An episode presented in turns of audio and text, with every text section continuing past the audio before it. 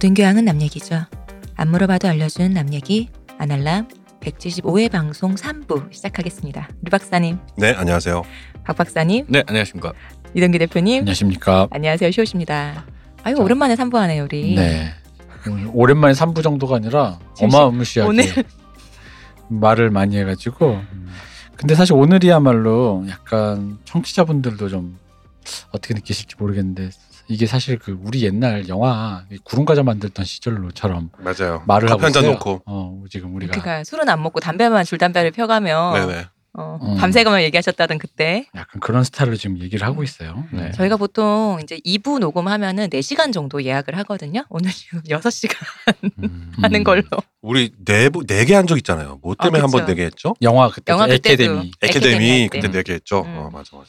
아, 자 그래서 일단은 우리 시간이 없으니까 네. 뭐좀 추가 연장한 시간도 빠듯합니다. 그렇습니다. 그래서 빨리 봐 영화를 들어가겠습니다. 저 일단은 저희는 후원을 받고 있습니다. 저에게 로스차일드 가문이 돼주실 분, 유태인 여러분, 아일랜드인 여러분 모두 다 저에게 후원을 해주시고요. 어, 권리찾기 유니언 그 한번 검색해서 여러분들의 후원 기다리고 있으니까요. 한 번만 관심을 보여주셨으면 좋겠습니다. 하지만 뭐니 뭐니 해도 1번 후원은 저희죠. 음 그렇습니다. 모든 건 그 다음이야. 권리찾기 유니언 가는 돈을 중간에 가로채는 슈킹해서 음. 이게 무슨. 슈킹이야. 우리가 먼저라니까 그냥. 그치? 여기 낙수 효과 같은 네. 거죠. 이제 윗, 윗, 윗물부터. 음. 많은 자고. 분들의 도움 저희가 기다리고 있습니다. 네. 자 그럼 이제 들어가겠습니다. 어른이 되어서 이해한 영화 세 번째 그랑블루죠. 그랑블루 영어로 빅블루 자 이제 그랑블루에 대해서도 또 사실 할 얘기가 많지만 일단 이 얘기부터 해야 되겠습니다 그랑블루는 음. 저에게는 음. 아 영화학과를 가서 영화를 공부해야겠다를 결정하게 해준 영화였어요 아 그래요? 아 그래요? 음. 결정적인 영화였어요 이게 요 얘기를 같이 해보고 싶어요 저희 팬분 중에 댓글 지금 지워주셨 지우신 것 같아요 그래서 찾지를 못했는데 예전에 누가 달아주셨어요 정은님의 FM 영화 음악을 기억하시는 분이 많으실 거예요 아 나 본 것 같아. 보는 것 같아. 네. 그 어떤 분이 이제 정은임 씨가 돌아가셨던 고 정은임 씨가 아는 분이었다며. 동네 아는 누나셨다고. 네, 아는 분이었는데 동네 아는 누나였는데 운동권이었는데 당시 정은임 씨가 네. 취직이 안 돼서 어쩌지 하다가 그래도 얼굴이 예쁘니 이렇게 가면 되겠다 해 가지고 이렇게 우연히 취직 자리를 음, 이렇게 보게 돼서 그냥 그날따라 해본 적도 없는 거 신부화장 그런 식으로 화장도 해서 뭐안 이렇게, 하던 어, 어, 사람이라서 그래서 신부 화장 같은 그 왜 미용실 가면 해주잖아요.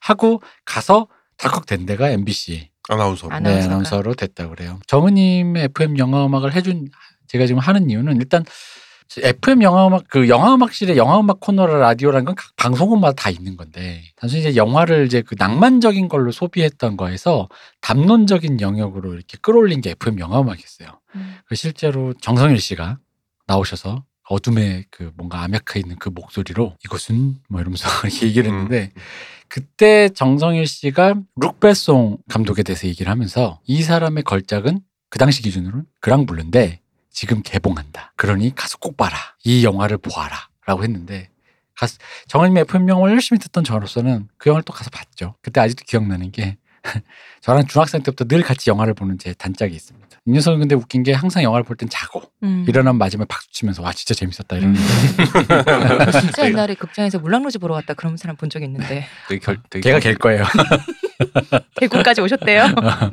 되게 걔가- 영화를 경제적으로 보시네요. 네. 네. 항상 그랬어. 어. 근데 늘 재밌대. 음. 좋대. 그러면서 막 내가 궁금해서 가는 영화 예를 들어 예술 영화건 그 무슨 영화건 음. 다 와가지고 즐겁게 보고 가는 즐거운 친구였는데 음. 보고 가는 건 아니죠. 즐겁게 자고 가는 친구였는데 그 친구랑 단둘이 대한극장에서 본 거야. 아, 그 넓은 그 당시로선 굉장히 넓은 그 극장에서 둘밖에 없었어요. 낮에. 대관한 거네 진짜. 어 근데 이 영화가 이 그 이미지로 조지는 영화니까 그쵸. 그그 70mm 그 스크린에 예전엔 대한극장 스크린 진짜 컸죠. 예. 그 스크린에 막 그 파란색 그 물이 그냥 쏟아져 나오는 거야. 근데 그게 그때 느꼈어요. 그 그때 어른 제가 지금 이 영화를 어른이 돼서 이해한 영화라는 거에 포함시킨 이유가 뭐냐면 그때 뭘 느꼈는데 말로 정돈이 안 돼. 근데 말로 정돈이 안 되다 보니까 이런 거. 아, 뭔가 영화는 말로 할 수 없는 어떤 걸 줄 수 있구나. 내가 뭔가 되게 가슴이 벅찼는데 음. 이걸 말로 설명할 수가 없어. 예를 들어 왜냐면 이게 너무 심플한 거 있잖아요. 왜 서- 정의 구현 뭐 음. 선악 선악 대결로 뭐. 정- 어, 권성징악 뭐 이런 그런 거랑 하는 관계가 없어 영화가. 근데 내가 뭘 느꼈어. 내가 지금 가슴 벅찬 뭘 느꼈는데 도저히 말로 설명이 안 되는 거야. 근데 이거를 정성일 씨가 FM 영화만에 나와서 좀 설명해 줬으면 좋겠는데 여- 얘긴 또 안 해주네. 그냥 보라고만 하고 딴 얘기하고. 그래서 막 이렇게 얘기하는 건데 바로 그 FM 영화음악에서 소개되었던 근데 저희 팬 중에 분명히 이제 그런 어 정은님의 FM 영화음악의 그 정은님 씨와 알고 계셨던 분이 저희 팬이셔서 댓글 달아준 김에 그랑블루는 또 그런 저와 인연이 있었던 영화고 음. 게다가 정은님 씨의 그 오프닝 멘트는 항상 작가가 안 쓰고 본인이 쓰셨다는데 네. 그걸 모은 책이 요번에 나온다고. 네 그리고 저에게 있어서 저에게 일생 최대의 팟캐는 정은님의 FM 영화음악입니다. 정은님의 FM 영화음악이 팟캐스트로 있어요. 그게 아버님이 테이프로 다 자기 딸 해놓으셨다고. 아, 네. 방송을 네, 네. 매일 들으시면서 네. 그걸 다 해놓은 거를 이제 립을 해가지고 그러다 보니까 자세히 들으면 테이프로 녹음하셨던 그 밑에 이렇게 밑에 테이프 본론 본 녹음 밑에 밑에 살짝 깔리는 그 소리 있잖아요. 네네네. 네. 그러니까 뒷면 소리, 네. B면 소리가 그게 들려요. 아 이게 테이프를 들어보면 너무 신기해요. 저는 이 얘기 저번에 저희 사석에서 네. 얘기 한번 하셨잖아요. 근데 B면 소리가 A면 소리로 올라와서 들린다는 얘기 자체를 처음 들었고 왜냐면 저도 어릴 때 그 카스테이프를 들었을 거 아니에요. 네네. 근데도 한 번도 그런 걸 들은 적이 없어갖고 음. 열심히 녹음하고 이렇게 막 지우고 하다 보면 어, 들어요. 왜냐면 이제 신기해요. 테이프가 이게 결국 마찰이니까 마그네틱이니까 네. 얇잖아요. 그러니까 네. 면이 원래 얇아지면 얇아질수록 뒷면이랑 거의 그잖아. 뒤, 뒤에 녹음이 더 있는데. 어. 얇아지니까 어, 늘어나잖아요 또. 근데 게다가 이제 그 아마 이 정은님의 FM 영화음악을 녹음하시면 이게 1 시간짜리 프로니까 아마 120분짜리 테이프를 쓰셨을 텐데 네네네. 되게 얇았을 때. 되게 얇았을 때니까 음. 그 뒷면 소리가 이게 들리는 거죠. 음, 오랜만에 그 아날로그의 그 감성도 느낄 수 있고 저는 근데 지금도 듣는데 FM 영화음악을 들으면 뭘 주로 듣는지 아세요? 거기 음악은 안 나올 거 아니에요. 음악도 나와요. 그래요? 네, 그래서 좋아요. 음. 그냥 저작권 그런 거 없고 근데 여러분 많은 분들이 이거 신고하지 않았으면 좋겠는 거야. 음, 음. 그치. 미국에서는 아직까지는 음악 틀어도 된대요. 미국 팟캐스트에서요. 네, 왜냐면 아직 이건 미래의 미디어니까 음. 아직 판단 어, 보류예요. 지금 판단할 것이 아니다 어. 저작권에 음, 대해서. 음, 음, 음. 근데 이제 어쨌든 거기에 옛날 영어 음악들이 나오는데 저는 그거보다 옛날 거기에 중간 중간 라디오 광고가 재밌어요. 음. 그 당시엔 뭘 광고했나 한데 그게 되게 재밌는 맞아 광고들이 그런 거 많더라고요. 보는 거 되게 좋잖아요. 네네. 네, 막뭐 특히 무슨 뭐 샘표, 샘표, 샘표 간장 뭐 이런 거 나오는 거예요, 그러면? 샘표보다는 심야니까 아, 예를 들자면 예, 이제 그렇죠. 그렇게 예, 나오는 그런 게 나와. 청소년들에게 아 그때 당시 많이 했던 뭐 고려원에서 무슨 책이 어, 나왔던 맞아요. 뭐 그런 거. 어, 맞아, 맞아. 어. 그런, 맞아. 어. 뭐 이런 거 예를 들어 이번에 새로 나온 엘튼 존, 폴리그램 뭐 이런 거 있잖아요. 음. 뭐 이런 일의 광고들인데 그걸 듣는 재미가 좀 쏠쏠하고 이런 것 때문에라도 저 요새 가끔 밤에 한밤중 케이블 수사반장 같은 거 일부러 봐요. 음. 그러면 당시에 음, 80년대 뭐 그때죠. 90년대인가 그게? 8, 90년대 어, 어, 80년대죠. 그러니까 그때 서울이나 이런 게 네네네. 보이잖아요. 그때 이제. 저는 모르는 모습이잖아요. 네네네. 뭐 네. 복장이나 여러 가지 본 그거 보는 재미가 되게 쏠쏠해요. 그게 그리고 80년대에서 모르는 게 아니라 대구여서 모르는 거 아니에요? 뭐 서울? 그럴 수도 있죠. 근데 그 대구도 비슷한 어떤 그런 시각적인 게 있었을 거잖아요. 근데 네네. 지금은 잘 기억 안 나니까. 근데 지금은 나이 드신 분들의 젊은 모습을 보는 재미도 있고 네. 일부러 저는 봐요. 비슷한 그런 거. 취지로 전원일기 하면 꼭 봐요. 채널 돌리다가 전원일기 걸리면 꼭 항상 뭐 끝날 때까지 봅니다. 근데 어쨌든 이분이 정은임 씨가 취직을 했다는 건 운동권이지만 이분이 서울대학교 그 고고미술사학과 서울대다. 음. 아, 서울대면서도 음. 고고미술사학과라고 하니까 왠지 굉장히 잉여스럽고 음, 그쵸. 그러네요. 네. 약간 아주 익숙하네요. 여기에는 그 당시에 첫 작품이 실패해서 그리고 두 번째 작품도 아마 실패했을 때 나오셨던 것 같은데 그건 아무도 안 찾아주는 감독으로서의 박준욱 감독님이 어, 맞아요. 네. 알바를. 오랫동안 음. 라디오 그 게스트하면서 생계를 꾸려 나가셨죠. 네, 음. 알바를 하기 위해 나와서 이 영화 저 영화 얘기를 하시는데 네네. 그래서 오늘은 이제 이 그랑블루는 어떤 그런 그 시절의 그 영화 관련된 풍경과도 좀 많이 연관된 또 게다가 그랑블루면 대한민국의 한때 포스터 열풍 아, 불때 그쵸. 삼 3대 포스터잖아요. 어. 그렇죠. 블루 이거랑 베티블루도 있고 베티블루랑 그리고 그랑블루죠. 그리고 또 뭐 세 가지 세계에서 그러면 그거. 세 가지 색의 그거랑 그리고 또 뭐 그린 파파야 뭐라든지 그러니까 블루 거. 삼종 그랑블루, 베티블루, 세 가지 색 블루. 블루 삼종이죠. 네. 음. 이게 거의 대표적인 그 케이스였는데 조금 더 지나면 레옹. 아, 그죠 레옹. 엄청난 그러니까 뭐랄까 그랑블루라는 걸 둘러싸 그랑블루가 그렇게 히트한 작품이 아닌데도 불구하고 기억하시는 분들이 많고 음. 그럼요. 뭔가 어떤 어떤 인덱스가 되는 어떤 영화였던 거죠. 자, 이 감독님은 릭베송. 모르는 사람 없죠 뭐. 릭베송을 모르는 사람이 있- 있을까? 그 없죠. 릭, 릭배송은 몰라도 레옹은 알죠. 그죠? 네. 레옹의 감독님. 요즘 어. 그리고 다시 왜 휴대폰 케이스 같은 거 레옹과 마틸다 그걸 음. 스케치한 것 같은 그런 것도 되게 많이 팔아요. 티셔츠 같은 것도 음. 그렇고. 아 다시 레옹 가지고 디자인을 한다는 거예요? 음, 그냥 오, 그대로 그래요? 그 스케치만 한 거 그거를 음. 되게 많이 나와요 그런 게. 그러니까 iconic하게. 어. 음. 근데 뤽 베송에 대해서 이제 요즘에는 오히려 좀 안 좋은 이미지로 퍼진 게 있어요. 그쵸. 음, 레옹의 미성년자 그- 저 성추행. 그 아니 아니라 이제 성추행이 아니라 어, 레옹에서 자, 삭제된 script가 있는데 실제로는 레옹이라는 게 그 마틸다와 레옹 간에 나이를 초월한 어떤 그 이성적인 그 음, 유대 그러니까 음. 일종의 아까 그 연애물이잖아요. 그 저기 뭐야 그 포인트 브레이크도 브로맨스인데 음. 그 남자들이 연애냐 이런 것처럼 음. 그것도 어떤 그런 단순히 그냥 보호해 준 부성애적인 어떤 그런 게 아니라 그 어떤 이성애적인 그런 끌림에 대해서 이제 담고 있었는데 그게 이제 요즘 기준으로 보면 굉장히 이제 그 도덕하다 언피시- 이거지. 어, 언피시하다 네. 이거죠. 음, 음, 음. 그 그런 걸 상상한 그리고 불온하다. 그리고 그런 걸 실제 찍으려다가 말았던 그 실제로 뭐 마틸다가 약간 로- 레옹한테 괜찮아요 이렇게 해도 돼요 뭐 이런 식으로 음, 하는 장면인데 음. 레옹이 막 맞아요. 거부하고 막 그런 어. 장면이 있대요. 그러다 보니까 이제 그런 거에 대해서 이제 그런 걸 상상하는 이거 릭베son 거의 조두순 아니냐. 어. 근데 몇 년 전에 실제로- 실제 지금 그 아마 고소고발로 이렇게 네. 사건이 맞아요. 있을걸요? 실제로 또 되게 와이프들이 너무 어린 여자들이었고 음. 하다 보니까 그래서 이제 근데 이제 그런 실제 사건이 그 레옹이 소환되면서 그런 장면이 있었다는 거에서 음. 될성부른 조두순이었다 이런 식으로 이제 소화가 되고 있는 거죠. 음, 그래서 레옹인가요? 재개봉되는 게 안 됐었지 않아요? 네, 어, 그랬던 몇년 것 전에. 같아요. 맞아요. 네. 그래서 때문에 그러니까 무서워졌죠. 뭐 이거 예민한 문제라 길게 얘기할 건 아닌데 이제 어린 여 여자를 이제 미성년 여성을 여성이라고 하면 안 되지 미성년인 여자 아이를 성적으로 착취하는 거 아니냐 뭐 그런 관점의 비판인 건데 하여간 그래서 음. 어쨌든 지금은 좀 이미지가 안 좋다였습니다. 그럼에도 불구하고 이제 릭배성은 뭐 이제 릭배성 장작간호 뭐 이런 음. 분들이 이제 그때 당시에 그 그거를 따로 부르는 시조가 있었 시조가 누벨 이마주. 예, 누벨 이마주라고 하는 그런 게 있어가지고 되게 이제 유럽발 프랑스발이죠. 네. 되게 감각적인 그 영상을 음. 무기로 하는 어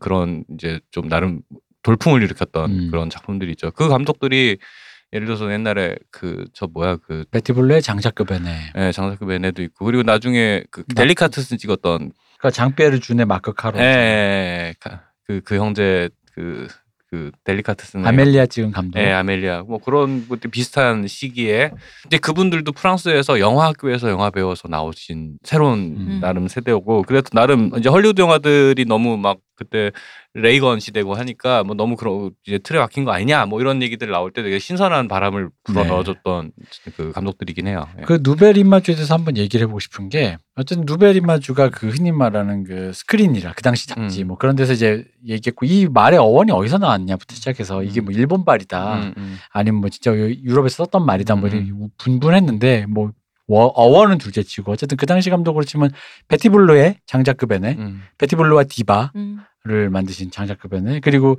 퐁네프 연인들과 나쁜 피 음. 그리고 소년 소녀를 만드는 레오스 카락스 레오 카락스. 예. 그리고 이제 이 뤽 베송 서브웨이와 그랑블루 니키타 예. 이 삼연타를 치셨던 그렇죠. 그리고 나한테 리배송은 재원소인데 아니 너무 그- 재밌게 봤어 네, 어릴 때. 네, 네. 근데 그 재원소 관련해서 음. 우리나라에 프로모션을 왔다가 맞아요, 저 감독이 알아요. 그 재원소 한국 수, 저. 수입사가 어, 수입사에서 저 말도 안 하고 편집을 너무 많이 예, 한 예, 거지. 저 무단으로 그냥 한 15분 정도를 네. 잘라버린 거죠. 그거를, 그거를 와서 한국 와서 알아갖고 기자회견하다 기자가 그 사실을 알고 있냐라고 물어봤어요. 음. 그래서 그그 자리에서 그걸 알고 불가치화를 내고 그냥 갔어 바로. 바로 돌아가 버렸어요. 다시 사고 바로 갔거든요. 음, 근데 바로. 나중에 다시 사과해서 팬분들한테 미안하다라고 얘기는 했다고. 어. 그럴만 하기도 하잖아요. 아, 그럼요, 당연하죠. 어. 아, 열받을 만해도 말도 안 하고 템포도- 감독한테 예, 예. 말도 안 예. 하고. 하는 건 둘째치고 합의는 아예 과정은 있었어야 되는 그럼요. 거니까. 음. 그 룩베송 네. 아니 근데 이 당시엔 그 이미지가 멋졌다 해서 루벨은 사실은 지금 관점 보면 우리가 늘 얘기했던 시네마라는 거지 음. 그러니까 뭐냐면은 그 헐리우드 영화 그 당시 좀 이제 퇴보 그러니까 설마 이제 스필버거 말고 볼게 없는 그런 시대에 막 이야기나 그런 스펙타클 위주로 해서 그게 영화의 미학 그러니까 그때도 똑같아 지금의 그 저 우리 마블 때 스콜세지가 얘기했던 것처럼 영화가 이런 것만 있는 거냐라는 시기에 말 누벨 이마주를 사실 그 지금의 관점 보면 시네마잖아요. 음. 말로 하지 않아도 이미지로 영화의 미학적 가능성을 그냥 보기만 해도 그러니까 제가 아까 그랑블레 느꼈던 그 감정을 정말 줬다는 거죠. 음. 어, 말로 담을 수 없는 이 어떠한 감정을 영화가 이미지로 소보, 소화해냈다는데 사실 그게 별게 아니라 원래 영화의 본령인 거예요. 음. 어 근데 그 이제 그 본령을 다시 한번 젊은 친구들이 되찾은 거지. 그리고 이제 프랑스 내부적으로는 음. 그 누벨바그 세대들이 이제 그 전에 모더니즘 영화들로 이렇게 진지하고 이렇게 좀 약간 대중과 유리되는 음. 쪽으로 음. 가고 있는 와중에 정말 젊은 감독들이 감각적이고 상업적이면서 시네마틱한 작품들을 내서 네. 신선한 바람을 일으켰던 것도 사실이고 실제로 보면은 레오 카락스나 장자크 베넥스는 조금 다르지만 레- 그 뤽 베송 같은 경우에는 되게 그냥 어, 상업적으로 굉장히 즐거운 영화들을 잘 만들어냈단 맞아요. 말이죠. 그런 차이가 분명히 있기는 하죠. 그리고 나중에 헐리우드로 다시 진출하기도 했고. 그 여긴 또 좋았던 게 이 사람들이 음악이 그러니까 이게 대중문화에 굉장히 익숙한 new generation이다 보니까 음악 그죠. 팝 음악을 어. 적극적으로 차용을 했고. 그리고 대중문화적인 음악, 미어, 미술, 패션. 패션 이런 것들에 굉장히 예민해서 그것이 영상으로 하나의 그러니까 현대적인 의미로서의 왜냐면 음. 그 당시 기준으로 음. 왜냐면 그 이전 세대 말씀하신 누벨바그 세대가 그러니까 옛날 세대 고인물 세대다 이거지. 음. 걔들도 패션 안 한 거 아니고 음. 지금 보면 뭐 정리꼬다로 멋있지. 아니 당대 최고의 힙스터들이긴 했어요. 그 그죠. 사람들도. 근데 이제 그럼에도 불구하고 그게 이제 세대가 이제 좀 구세대가 된 거고 음. 신세대는 뭐냐? 어쨌든 간에 그 빈벤더스 독일 감독 빈벤더스의 그 크나큰 화두였던 세상의 모든 대중문화의 이제 기조는 그 파운데이션은 이제 미국이 잡았는데 네. 팝도 미국 거고 유럽적 전통이란 건 이제 어쨌든 이제 팩이 솔직히 특히 극동에 있는 우리 입장에서는 음. French pop 샹송이란 건 이제 거의 우리 세대나 그나마 좀 명맥을 알지 그렇죠. 요즘 세대는 모르잖아요. 그런 뭐 샹송이나 이런 거에 이제 다다를 방법이 없죠 네. 지금의 세대는. 이탈리 노래를 깐초네라 그러고 음. 이제 그런 것들에 대해서 아주 문화도 모르고 이제 사실 이제 명맥이 이게 유럽 전통이라는 게 사실상 이제 거의 끊긴 상태에서 이제 어쨌든 미국이 이제 모든 것을 석권한 음. 그 상태에서 그 일종의 헤게모니를 바- 너무 자연스럽게 받아들인 상태로 자란 세대인 거죠. 음. 팝 음악? 블루스? 블루스가 미국 거야? 어, 난 그냥 좋으면 쓰겠는데 이런 음. 거죠. 뭐 이런 어떤 영상미도 이게 미국적 스타일이야? 뭔 미국적 스타일이야? 내가 찍으면 그냥 내가 음. 실제로 해서 그랑블루는 영어 더빙 그렇죠. 원래 음. 불어 떠 그럼 불어 맞아요. 원본이 음. 있어가 아니라 불어 원본 없어요. 음. 다 영어 대사로. 영어로 대사를 근데 줘요. 뤽 베송이 그런 식으로 영화 잘 많이 찍지 네. 않나요? 음. 네. 이게 그 이와이 슌지가 자기 자막에서 이름을 영어로 올리잖아요. 음. 그거랑 비슷한 거예요. 음. 음. 그래서 일본에서도 그걸로 반발이 많았다 그랬어요. 음. 뭔데 너 이런 거. 어. 혼자 힙 터지는 거 하려고. 어. 음. 아니 근데 그런 거지 어릴 때부터 내가 보고 자란 영화는 크레딧이 영어로 올라갔거든. 음. 그러니까 나도 그렇게 올리고 싶다 이거지. 그렇지. 음. 그러니까 그런 의미로 이제 이 사람들은 new generation으로서 영, 그러니까 영화를 영화적으로 사고하는 거죠. 그러니까 음. 단순히 시나리오에 줄 써가지고, 그러니까 그전 사람들이 물론 누벨바고도 그렇긴 했지만 음. 영화의 본령이 원래 그런 거니까 음, 음. 미디어적으로 사고하는 건 맞는데 점점점 왜 그 헐리우드가 왜 고착화될 때 헐- 항상 음. 헐리우드 가 고착화될 때 문제가 뭐냐면 굉장히 교과서적으로 영화를 찍어내기 시작해 음. 고인물이 되기 시작하면 음. 흔히 말하는 이야기 중심 있잖아. 음. 공장 시스템처럼. 네. 음. 그래서 이 얘기도 영화적 미학으로서 영상미를 따지는 게 아니라 얘기 얘기에 맞춰서 찍기 바쁜. 음. 그러니까 그렇게 비판하려 치면 아까 그 사랑의 행로가 약간 그런 스타일이긴 해. 음. 얘기에 맞춰서 따박따박 음. 찍는 거.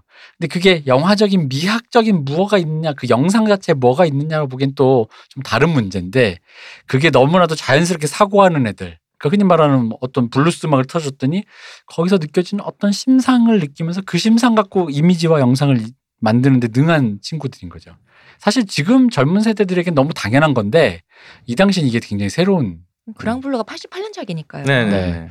근데 지금 생각해 보면은 그럼에도 불구하고 여전히 저는 이 세 명 네 명의 감독들 있잖아요. 네 다섯 명, 좀 확장은 네 다섯 명인데 막 다들 천재라 그랬지만 전 여전히 나이가 들어서 다시 봐도 레오스 가락스는 진짜 천재 같아. 그렇죠. 아, 네. 레오 까락스가 사실은 그 중에 개인적으로는 사실 군계 일학이에요. 나쁜 피 소년 소녀를 만나다 저거 뽕래프 연인들이 음. 음. 제일 그 특히 저는 나쁜 피의 진짜 강렬한 그 어떤 이제 그랑블루만큼이나 강렬한 말로 채울 수 없는 그 감각을 갖고 있는 게 나쁜 피의 정말 그 마지막 장면은 그게 뭐랄까 제, 마, 난 만약에 죽을 때 이 영화를 한 편 고르라 그러면은 음. 영화는 아니야.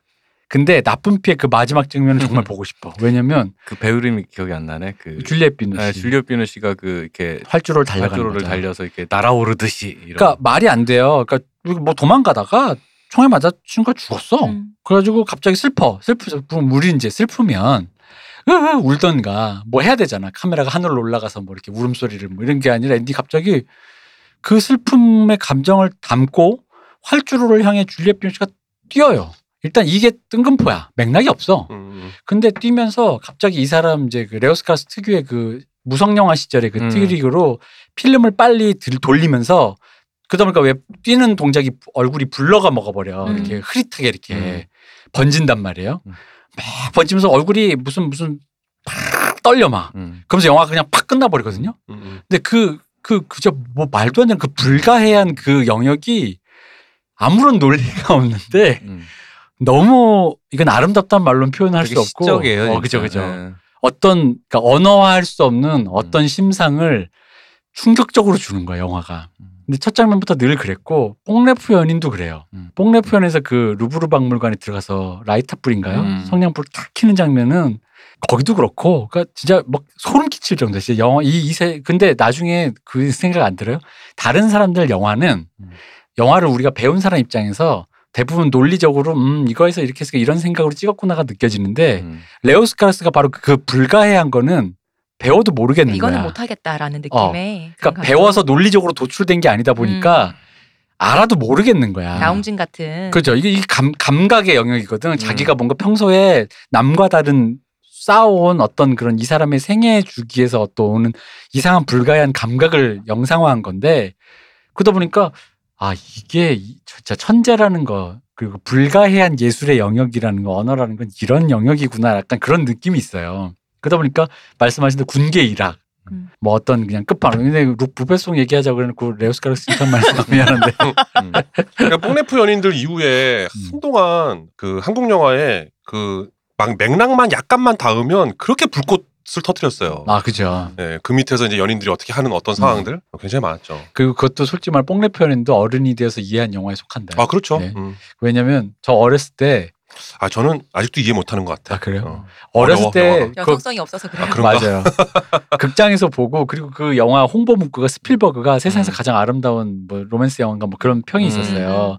아름답죠. 근데 어렸을 때. 보고 이게 막 내가 생각한 로맨스라는 건 그 당시 기준으로 90대 초 80대 말이라는 건 일단 여자나 남자가 아파야 돼. 이거 뭐 이렇게 뭐 그런 거 있잖아. 어. 죽고 어. 가을에 쓸쓸히 떠나는 그리고 뭐 그와 그녀의 뭐 이런 거잖아. 근데 이게 아니라 일단 여자 주인공이 그지로 나와. 남자 주인공은 노숙자인데 여자 주인공도 노숙자야. 눈 하나 이렇게. 음. 일단 여기서부터 이- 일단 필진성이 확 떨어지고 어린 내 마음에 음. 할리퀸 로맨스나 읽던 소년의 눈에게는 음. 일단 절대 몰입이 안 되고 그 아까 말한 그 불가해한 그것들도 눈에 안 들어오는 데다가 마지막에 그런 어떤 사, 서로가 사랑했는데 왜 헤어져 이것도 이건 진짜 헤어지잖아요. 네네. 그런 부분들까지 생각을 하면은 이해가 안 됐어요. 아름다운 게. 근데 나이가 들어서 보면 영화적으로도 너무 아름답지만 그 영화 내부의 그 사랑의 그 사랑에 대한 그 얘기 그게 아 그게 진짜로 크, 그리고 뽕레 표현은 여러분 그 원작 그 좀 더 확장판이 있어요. 그게 뭐냐면 앞에 노숙자 행여병자들 저기 뭐야 그 shelter. shelter에 나오는 다큐멘터리적인 음. 그 음, 음. 앞에 한 15분 있어요. 그게 있고 없고가 영화에 가 달라져요. 음. 그거가 있는 버전을 봐야 돼요. 그 장면이 나오고 주인공인 그 걔가 걸어가다가 다리 이렇게 버스 술 취해서 그 마약인가 술 취해서 넘어졌는데 그 위를 발목을 차가 지나가서 발을 절게 되잖아요. 그 장면까지가 거의 시간 긴 걸로 보는 걸로. 네, 아름다운 어쨌든 음. 루페송 어쨌든 그 당시엔 그랑블루도 굉장히 괜찮았다. 루벨 이마주에 대한 얘기를 한번 해보고 싶었어요. 그러면 이게 누벨 이마주가 잊혀진 단어다 보니까 음. 그 당시 우리는 굉장히 로망의 단어이기도 했는데 네네네. 뭔가 이렇게 없는 단어 있잖아요. 누벨바그는 그래도 기억나는데 음. 네네. 누벨 이마주는 뭐지 싶은 거. 사실은 영화 사적으로 엄청 중요하다기보다는 그냥 그 프랑스에서 일군의 재능 있는 감독들이 한꺼번에 튀어나온 사실은 그 감독들 성향이라고 하는 게 그 딱히 하나로 묶기가 쉽지 않아요. 그렇죠. 네, 그리고 그런데 다만 비슷한 세대에서 그런 이제 그 그런 팝 문화의 세례를 받은 세대들이 패셔너블하고 이런 거를 영화적으로 이제 적용을 그 구현을 했다. 뭐 이 정도로 생각하면 돼요. 잘 잊혀지는 건 다 이유가 있어 사실은. 네. 네. 그리고 그 왜 그러냐면 또 잊혀진 데 이유가 있냐 뭐냐면 이게 재현 불가의 영역이었어요. 음. 음. 그러다 보니까 레거시를 딱히 남기지가 않은 거야. 음. 영화적 전통이라는 영화사에서의 전통을 남기지가 못한 거야. 왜냐면 개인의 심상에 의지해서 만들어내는 거잖아요. 그죠. 누군가 계승을 해야지. 음. 아, 이게 이 사람이 이러, 이걸 보고 해서 또 했구나 뭐 이렇게 될 텐데 그그 결정 일만 할 수 있으면 결정적인 이유는 이 그랑블루나 방금 말씀드린 나쁜 피 같은 그런 영화들이 개인이 아까 얘기했던 개인이 갖고 있는 어떤 되게 천재적인 혹은 그러니까, 돌출된 어. 영역이지 음. 그거를 전통으로 우리가 학습할 수 있는 영역이 맞아. 아니야. 어. 계승할 수가 없어요. 어. 그냥 개인의 어떤 그 기량과 심상만 음. 가지고 이루어지는 영역이어서. 그래서 당연히 유산이 안 되니까. 네네. 왜냐면 학 영화학교에서 이런 영화가 있다 소개를 해줄 뿐이지 이 영화를 가르쳐서 너희들이 이렇게 찍을 수 있어라고 말할 수가 없어. 스필버그는 ABCD가 있지만 음, 음, 음. 나쁜 피를 ABC로 이게 쪼개는 순간 응. 아무것도 아닌 이- 이- 근데 그럼 교수님한테 다시 질문을 교수님이 아무것도 아닌데 왜 내가 이걸 느꼈죠? 교수님도 답해줄 수가 없어. 아, 그럼요. 그거는 어, 야 너도 그랬니? 어, 어. 나도 그랬어 정도밖에 얘기 못해요. 그 그런 게 있어. 예술가라는 게 그런 거야. 너도 잘하렴 뭐 이런 거지. 그랑블루가 감독판이 168분이더라고요. 네, 한 3시간 가까이 되죠. 이번에 네. 보는데 전 처음 봤거든요. 근데 되게 긴데도 안 지루해서 놀랐어요, 사실.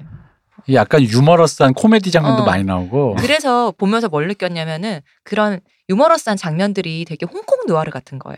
그리고 아니면 주성치 영화 같은 거야. 음. 어, 아, 그 그래요? 장면들이 네. 아, 아, 무슨 문제 네. 네. 그러니까 거기서 이게 장르노가 하는 거는 좀 주성치 같고 아니면 또 그 또 다른 또 장르노와 다른 사람들이 나와서 막 얘기하는 것도 홍콩 누아르 같고 그리고 그 남자 둘의 그런 마음 있잖아요. 왜 그러니까 내가 너를 이기고 싶지만 그렇다고 해서 이 나쁜 새끼 내가 죽여버리겠어가 아니까 내가 너 우리 친구의 마음도 있지만 또 이기고 싶은 이런 마음이 또 홍콩 누아르에서 나오는 많이 나왔던 어떤 것 같기도 하고 기본적으로 이제 연기 톤의 매너가 그 익살스럽다 그러죠 음. 보통 음. 그런 익살스러운 약간 과장된 제스처나 표정이나 캐릭터 묘사도 사실 네. 그런 그런 게 있고 그리고 시각적으로도 그 이제 헐리우드식 one two three setup을 해가지고 bust 따고 뭐 이런 게 네. 아니라 광각 렌즈를 되게 많이 사용을 음. 해서 앵글 하나를 되게 조형적으로 딱 세팅을 해놓고 그 안에서 이제 동작들을 갖다가 in out을 하면서 이제 그 배우들끼리의 그 동작의 주고받음 그쵸. 이런 걸로 음. 되게 리듬을 만들고 표현을 많이 해요. 그래서 되게 일단 되게 조형적이고 그런 부분은 약간 그 프랑스 코미디 영화 그 자크따띠라던가 뭐 이런 감독들의 그 어떤 전통 아래 있기는 해요. 그 유럽의 전통이죠. 그러니까 네. 그뭐저 프레임을 하나의 무대로 보는 음. 것은 유럽의 굉장히 오래된 전통이에요. 여기서 왜 장르노 엔조 역할이잖아요. 네. 엔조가 거기서 이탈리아인으로 나오잖아요. 네네네. 그래서 좀 주성치 영화 같은 느낌이 들었나 싶은 생각도 그 들었고. 유럽인들 특유의 그런 호들갑스러움도 네. 있는데 그걸 기본적으로 연기에서도 음. 연기에서도 되게 익살스러운 그 희극 기본 베이스 위에서 그걸 표현을 하다 보니까 음, 음. 그런 게 좀 느껴진 어떤 느낌 말씀하신지는 네. 알것 같아요. 근데 이제 그게 뭐가 있냐면 그 당시에 이제 전 세계 영화계가 그런 익살스러운 거나 액션, 익살 혹은 액션씬 할 때 되게 빠르게 쳤어요. 호흡이 빨라요. 음, 지금과 좀 호흡이 달라요. 음. 근데 그 호흡을 공유하고 있거든요. 그 당시 사람들이. 음. 그러다 보니까 아마 그렇게 왜냐면 그 당시 시절에 그런 풍의 영화를 아마 홍콩 느와르 기준으로 보셨을 그쵸. 거예요. 근데 찾아보면은 이태리 이 giallo movie도 그렇고 그러니까 공포 영화임에도 불구하고 배우들의 움직임, 음. 움직임이나 제스처가 그런 타이밍을 공유하고 있어요. 음. 그러니까 사람들이 그게 눈에 이- 그 자연스러웠던 거지 그게. 지금은 그거보다 훨씬 더 디테일하고 그거보단 조금 더 빠르 빠르지 않은 음. 그런 움직임을 공유하고 있거든요. 무브먼트 자체가. 그리고 좀 더 뭐라 해야 되지 지금 기준으로 약간 자기적인 연기인데? 음. 그 그때는 이제 그런 걸로 이- 이제 유지 그러니까 작품 내적으로 쭉 유지가 일관성 있게 돼서 그냥 아무렇지 않게 봐- 보게 되니까 문제가 있는 건 아닌데 음. 그런 중에 약간 작위적인 그런 것들 이제 우리나라 그 시절 코미디도 약간 그런 느낌으로 그쵸. 찍혀 있어요 음. 그 연기 톤에 맞아요. 주고받는 호흡이라는 게 헐리우드 영화도 그렇고 이태리 영화도 그렇고 전체적으로 비슷한 그런 움직임 타이밍을 공유하고 있는 게 있죠. 그리고 그런 느낌이 제일 강조되는 역할이 의외로 그 엔조 그 장르노가 했던 엔조나 그 주인공은 원래 점잖은 캐릭터고 네. 그 로잔나 아케트 연기에서 그게 보여요. 그러니까 그 사랑스러운 네네. 표정, 익살스러운 어. 표정 이렇게 이렇게 쓱 어쩌지 하고 쳐다보는 뭐 이런 이렇게 로맨틱 코미디에서 네. 많이 보이는 그런 좀 요즘은 사실 한국 로맨틱 코미디에서도 느낌은 살아있지만 그렇게까지 강조하진 않는데 그걸 로잔나 아케트가 되게 사랑스럽게 잘했어요. 음, 음. 극중에서 네, 조안나 베이커. 네, 네, 로잔나 아케트 그 패트리샤 아케트의 언니죠. 네. 그, 그 약간 백치미 있는 자매가 둘 다 그런 매력이 있어. 근데 그런 식의 연기들이 그때 당시에 보면 예를 멕 라이언이라든가 아까 얘기했던 그 전 우리 이전에 지금 생각하면 엉뚱한 매력 네, 있는 그렇죠. 발랄하고 네, 엉뚱하고. 허당이고 뭐 이런 로맨틱 코미디 캐릭터 그런 것들이 이제 그런 식으로 화면 안에서 클로즈업이나 이렇게 하나 따고 따고가 아니라 딱 정해 좀 사이즈가 좀 큰 풀샷이나 미디엄샷 안에서 이제 조형적으로 구성한 상태 안에서 동작과 큰 제스처로 보여주다 보니까 동작이 좀 커지고 음, 음. 표현도 강해지는 거고. 그 마침 얘기가 나온 김에 그럼 이제 배우 얘기를 좀 해보죠. 네. 자 일단 주연 장막바 우리가 파- 발음하긴 이거밖에 할 수가 없어. 장마르크 바 장 마르크 바르. 장막바 장씨입니다. 막바 씨. 이 안에서 장- 자크 메이올로 나온 네, 이 장막바가 이 그 라스 폰 트리에의 친구예요. 아 그래요? 그래서 라스 폰 트리에가 95년도에 도그마 95를 할때 네네. 그왜 일체 필터라든가 조명 같은 거 없이 인위적인 거 배경음악 없이 영화를 찍겠다고 도그마 선언 네, 도그마 선언을 했죠. 그때 도그마 영화를 찍는 일군의 무리 중에 장막바가 감독한 게 있어요. 음. 그래서 그 영화에 로잔나 아케트가 출연해요. 그, 그 이제 그런 이 운 이 이, 이때 인연으로 그 출연해가지고 연인들이란 영화가 있습니다. 아 그게 그 사람 영화예요? 네. 아, 기억나요. 그때 당시에 한창 아 이런 얘기하니까 너무 옛날 사람이다. 어쨌든 그이 장모빠는 이제 그렇고 라스폰트리에서 왜 처음 데뷔작이었나? 그 유로파. 네 유로파. 유로파 음. 주연이잖아요. 음. 음, 맞아요. 장모빠. 장막바 특유의 그 서양 남자 같지 않은 이상한 우수 어린 눈빛이 되게 선해요. 저는 양준일 그- 씨 보는 줄. 진짜? 서양 남자는 약간 우리 패트릭 스웨이지 아까 그 전 방송에서 얘기했듯이 약간 그런 음, 좀 뭔가 남자 남자 남자 느낌 브래드 피트 존 웨인 뭐 이런 거 있죠 서양 남자 음. 근데 갑자기 젖은 음. 유약하면서. 어. 음. 약간 장국영 느낌. 어좀 맞아요. 있고, 어. 네. 양- 눈빛이 그래. 양조위의 눈빛 양준일 씨 같아. 진짜. 음, 요즘 그런- 음. 근데 저는 보면서 그냥 생김새 자체는 축구 선수 셰브첸코가 생각났습니다. 턱은 그렇게 생겼죠. 그, 그런 사람이 사, 나오 그런 사람이 이제 그 이- 근데 이, 그렇게까지 아주 필모가 막 화려하진 않아요. 음. 근데 일군의 이제 그런 유럽의 이런 어떤 지향성 있는 감독들에게 아마도 뭔가 이 그때 당시 그 이 그랑블레 나온 이 얼굴 보면 좀 인스피레- 소구하는 게 어, 있는 거죠. 좀 음. 뭔가 있는 거예요. 그게. 역할에 딱이잖아요. 네. 이 역할에. 음. 그러니까 뭐 그런 거고 장르노 장르노는 사실 여기서는 그 조연이지만 이후에 레옹으로 그쵸. 세계적인 스타가 되는 음. 정말 뭐 그 레옹을 알고 계신 분들이 제가 그런 얘기 들었어요. 그랑블루를 보고 깬다 그랬었어요. 음. 그치. 음. 어, 충격. 어, 그렇겠지. 레옹 보고 레옹 장르노의 팬이 됐다가 그랑블루 보고 화들짝 뭐 이런 그런 느낌을 여기서 은근 코미디형 사실 그랑블루가 기본적으로 크랑 코미디를 깔고 있잖아요. 그래서 주성치 같다니까. 그래서 그런 의미로 이제 장르노가 아직은 프랑스 지역 로컬 배우일 때 음. 한참 이제 뭔가 조연일 때 이제 뭐 이제 그런 걸 보여주고 장르노 하니까 전 그게 또 도쿄 레옹인가 레옹 도쿄인가 기억나요? 도쿄 그런, 레옹. 어, 맞아. 어. 그런 영화 있었어요. 제 나름 장르노도 보고 싶고 히로세 홍콩 레옹도 있어요. 홍콩 레옹. 레옹 아 그래요? 레옹 도쿄인가 그게 장르노도 나오고 히로세 료코가 나와요. 어. 제가 알기로 그럴 거예요. 근데 그 둘을 다 볼 수 있다니 보잖아요. 안될 일이죠. 뭐랄까 이런 영화를 왜 만드는가? 나 같은 사람 때문에 만드는 거지. 아니 똑같이 글자만 놓고 어 도쿄 레옹인데 장르노가 나오고 그 여자 배우를 히로세 고 간다고? 야 이거 되겠다. 안 돼. 응, 이거야. 레옹 한번 네. 했으면 됐지 뭘. 사람들 사고가 그래요. 홍콩 레옹의 주인공은 주성치입니다. 맞아, 맞아. 어. 근데 우리나라가 이 당시에 조금만 더 잘 나갔으면 서울로 레옹도 나올 뻔했네. 뭐 요즘 같으면 어. 네. K 컬처가 이렇게 서울 레옹에 K 레옹 이렇게 네. 케옹 이렇게 돼. 급 끼워지는데. 네, 그렇죠. 아, 그치 와사비 레옹이었다. 정말? 그, 아 그래. 우리 어. 김치 레옹 돼야 되는 건가요? 그러면? 음, 와사비 레옹 파트 2. 음. 와사비라고 돼. 있어요. 와사비. 그렇군요. 그러니까 우리도 이제 김치, 음.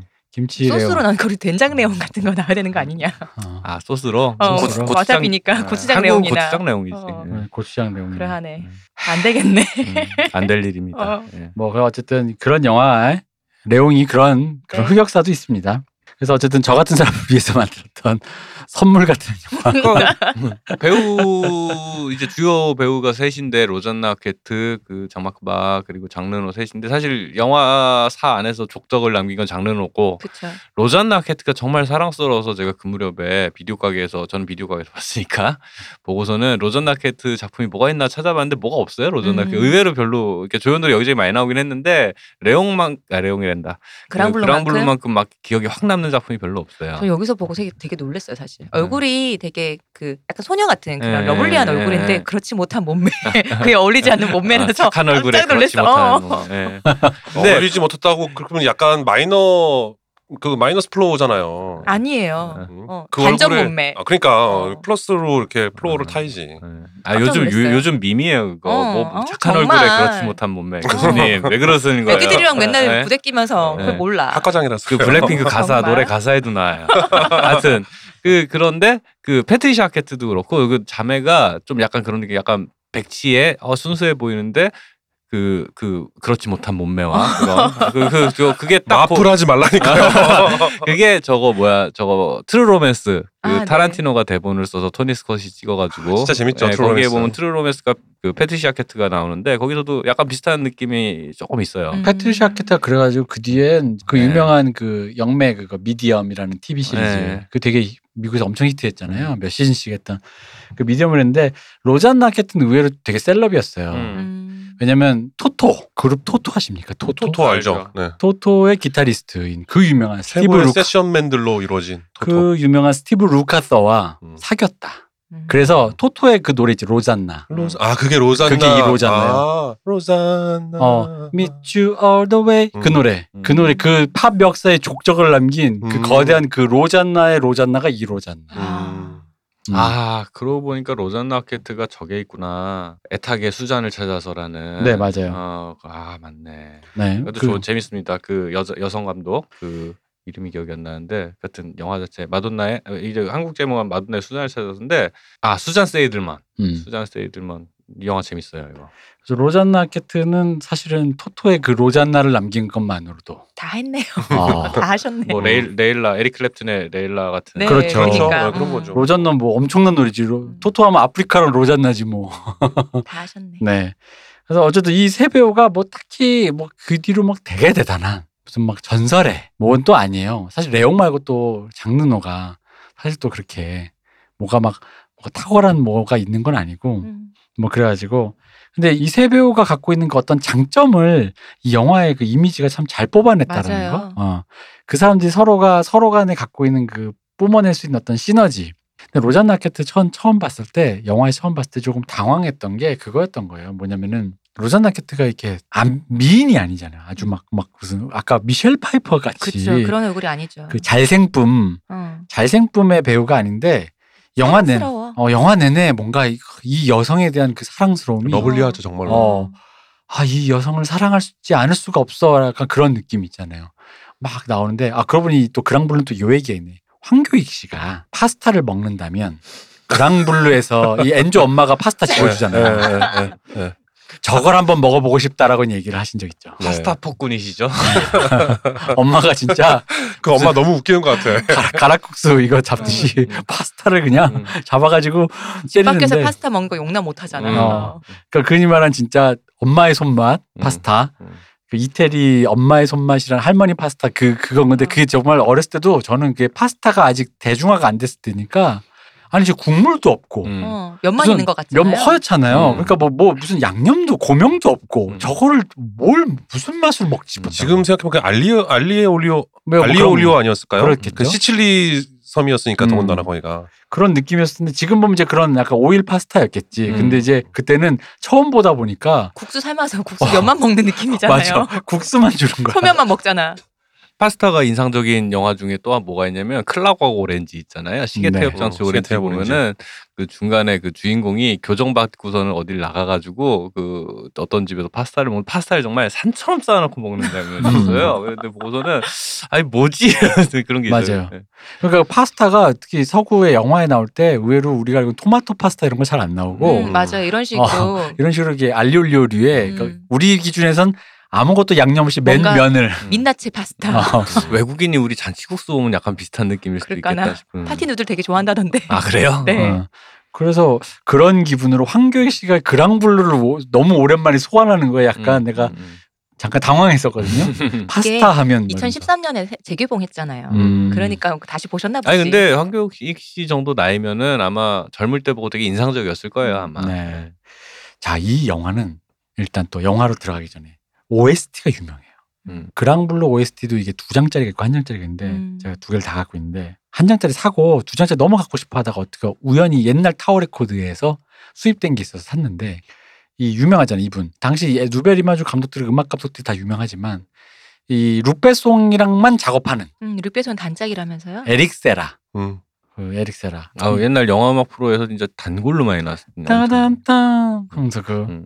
킥막 소리 나는 그이 음. 특유의 이 고- 돌고래 소리와 네. 그 조합한 이 특유의 오- 이 뭐랄까 오프닝 음악 뭐 FM 영화 음악 이런 데서 뭐 단골이죠 그냥 뭐 네네, 이렇게 네. 나오는데 이 음악만 듣고 있어도 뭔가 수족관 안에 들어가 있는 네. 느낌이잖아요. 돌고래 끼룩끼룩하는 어. 소리 그 소리 말씀하시는 거죠? 네, 약간 그 약간 낑 하는 이런 소리. 뭐라지 그 뉴에이지 당시 유행하던 음. 뉴에이지 맞아요. 음악이랑. 비슷한 어. 그런 게 듣고. 있다 보면 진짜로 약간 그 그 뭐랄까 이 소환대 되게 몽환적이죠 네. 음악 자체가. 맞아요. 이 어떤 심상을 소환을 하는데 이 당시에 화제가 됐던 게 뭐냐면 그 이것도 되게 웃겨요. 나중에 영화 공부를 하고 사실 아무 별것도 아닌 말 흔히 말하는 밥은 숟가락으로 먹죠 같은 말인데 그 당시엔 이게 영화를 메커니즘을 잘 모르다 보니까 화제가 됐던 게 뭐였냐면 에릭 세라가 시나리오 작가로서 감독의 단짝이기 때문에 시나리오 단계에서부터 시나리오를 통으로 오페라를 쓰듯이 음악을 쓴다. 음, 음, 라고 음. 했던 건데 사실은 오페라를 쓰듯이가 아니더라도 대부분 음악 감독이 시나리오를 보고 모든 요소를 고려해서 음악을 이제 고려하고 하는 거잖아요. 사실 다 하는 건데 단지 감독이 더 절친이다라는 그거 때문에 되게 그게 특별한 작업인 것처럼 음, 음. 포장해줬구나. 어, 이제 얘기가 된 음. 거죠. 근데 좀, 좀 이제 사전에 계약되기 전에 음. 밀착돼서 친밀하게 작업할 수 있으면 음. 좋긴 하죠. 좋은 어. 일이긴 하지. 요 네. 비슷한 예로 또 재밌는 게 옛날에 이게 있어요. 그러니까 요 얘기로 키노에서 옛날에 옛날 영화 잡지 키노 키노에서 김수철 씨를 인터뷰한 게 있어요. 음. 근데 이 인터뷰가 진짜 웃긴 게 참 키노 편집 부도 참 냉정한 게 한마디로 기자가 사실은 이 음악 감독이 영화랑 작업하는 방식을 정확히 모르다 보니까 자기 딴에는 이게 보통 이제 영화 감독이나 영화 작가 위주로 음악을 영화를 이해하는 사람들이 나머지 스텝에게 저지르는 약간의 결례인데 음, 음, 음. 그런 경우 굉장히 많죠. 네. 음. 너가 뭐 영화 아니야 이거지. 음. 영화 이렇게 영화라는 게 이런 요소가 있다. 컷도 있고 시퀀스라는 게 있고 점과 선과 타이밍과 있는데 어떤 걸 고려하냐라고 질문하니까 음. 사실 내 행간에 보면 김수철이 다 야단치는 말이에요. 다 고려한다. 음. 그러니까 당연하다는 거지. 음. 그- 다 고려해서 그 중에 중요한 걸 따라서 그 flow를 짜는 거지 이런 식인데 그 모든 게 기자가 신혜은 기자였던 것 같은데 기자가 질문하고 김수철이 거의 박살내는. 넌 왜 그런 것도 모르고 왜 그런 걸 근데 김수철 씨가 거의 그 인터뷰를 보다 보면 화를 내는 듯이 음, 음. 왜 그런 걸, 그러니까 왜 당연한 걸 왜 물어봐? 밥, 선생님은 밥을 드실 때 손으로 드세요? 왼손으로 드세요? 드세요? 오른손으로 드세요? 음. 숟가락으로 먹는다고. 음, 음. 약간 이런 느낌의. 음. 근데 이제 그게 그 당시의 기준으로는 이 에릭 사라 이 얘기처럼 영화 감독 외에 일이라는 것에 대해서 좀 사람들이 그 시스템의 메커니즘이 좀 무지하다 보니까 특히나 또 어설픈 작가주의 음. 그런 것 때문에 감독의 높은 고견으로서의 예술적 의도를 감히 스텝 나부랭이가 알고 있느냐라는 약간 이런 비하된 음. 음. 그런 마인드가 있다 보니까 접근 방식이 좀 이런 식이었다는 거죠. 근데 그 영화 음악이 영화의 영화의 그 공정 있잖아요. 네. 영화가 이제 처음에 이제 그 뭐 한 세 줄짜리 아이템부터 음. 시작해서 마지막 개봉 직전까지의 어떤 그 쭉 뭐 몇 년에 걸친 공정이 있는데 그 중에 영화 음악 작업이 가장 마지막이거든요. 맞아요. 음. 사운드 믹싱까지 끝나고 나면 이제 영화 음악이 음. 이제 그 사운드 믹싱의 마지막 단계라는 거죠. 사운드가 영화 공정에서 가장 마지막이고 그 음. 사운드 작업 중에 음악을 입히는 게 가장 마지막이라는 거죠. 그래서 음악 영화 음악이 영화의 공정 중에 영화를 가장 마지막에 최후로 다듬을 수 있는 마지막 기회예요. 맞아요. 음. 정말로 중요한 작업이죠. 그 스코어라는 그 영화 헐리우드 영화 작곡가들, 영화 작곡가들, 영화 음악 작곡가들을 다룬 다큐멘터리인데 거기서도 보고 있으면 진짜 대단한 게 오케스트레이션도 이제 전통적인 이제 미국식 방식이니까 악보를 가져와서 지휘를 하다가 영화를 보면서 타이밍을 맞추다가 아니면 악보를 중간에 이제 기보를 다 고쳐가면서 음. 그걸 막 계속을 하면서 자기들끼리 막 이렇게 하는데 보다 보면 약간 되게 약간 감동적이에요. 왜냐면 이제 영화의 메인 스텝들은 다 떠났잖아. 그렇지. 여기 영화 배우도 그렇지. 없고 뭐 아무도 음, 음. 없어. 연주자들만 남은 어. 거지. 그냥 감독 한명 음. 있고 제작자 이제 뭐 그냥 진행되는 사람 온고 나머지 음악가들만 있는 거야. 그렇죠. 음. 그래서 이, 이 영화를 내가 이해하고 지시받은 confirm 받은 그대로의 그거를 당연히 그 이 영화가 갖고 있는 그 메커니즘적인 그 시간 물리적 시간이야 이런 거 있잖아요. 그걸 음. 고려해 가지고 그걸 막 따라가면서 그걸 막 해내는 거야. 근데 그 어. 안에서 어떤 자기가 하고 싶은 지향성은 있을까? 좀 실험적으로 좀 해볼까? 뭐 그런 걸 넣고는 싶은데, 그러니까 어쨌든 헐리우드도 시간이 쫓기긴 매한가지더라고요. 그게 워낙 후반에 몰려 있다 어. 보니까 음, 음. 그걸 해내가는데 약간 감동적인 거예요. 왜냐면 우리가 알고 있는 영화라는 건 사실 그 단계 이전이잖아요. 보편적인 이미지가. 그렇죠. 예. 뭐 흔히 말하는 카메라 있고 예, 배우 예. 있고 촬영하고 뭐 조명기 세워놓고 뭐. 그거잖아. 근데 영화라는 것이 이제 물리적으로 다 끝난 흔히 말하는 프로덕션이라는 게 끝난 상태에서 이제 눈에 보이지 않는 그 소리라는 거를 음. 그 안으로 해서 이 마지막 영화의 그 윤기를 내고 혹은 의도까지도 바꿀 수 있을 정도로 그 만들어내는 작업에서의 그 음악의 그 과정의 그 감동이랄까? 그 되게 멋있더라고요. 그래서 그 제가 플라이트 플랜이라는 영화 있잖아요. 아, 조디 포스터 네. 나오는 그 영화의 그 저 뭐라고 그러죠? 그 making film을 네. 본 적이 있어요. 근데 거기에 이제 그 음악 작업하는 것들이 이제 나오거든요. 근데 보면은 orchest orchestration이 이렇게 있고 음.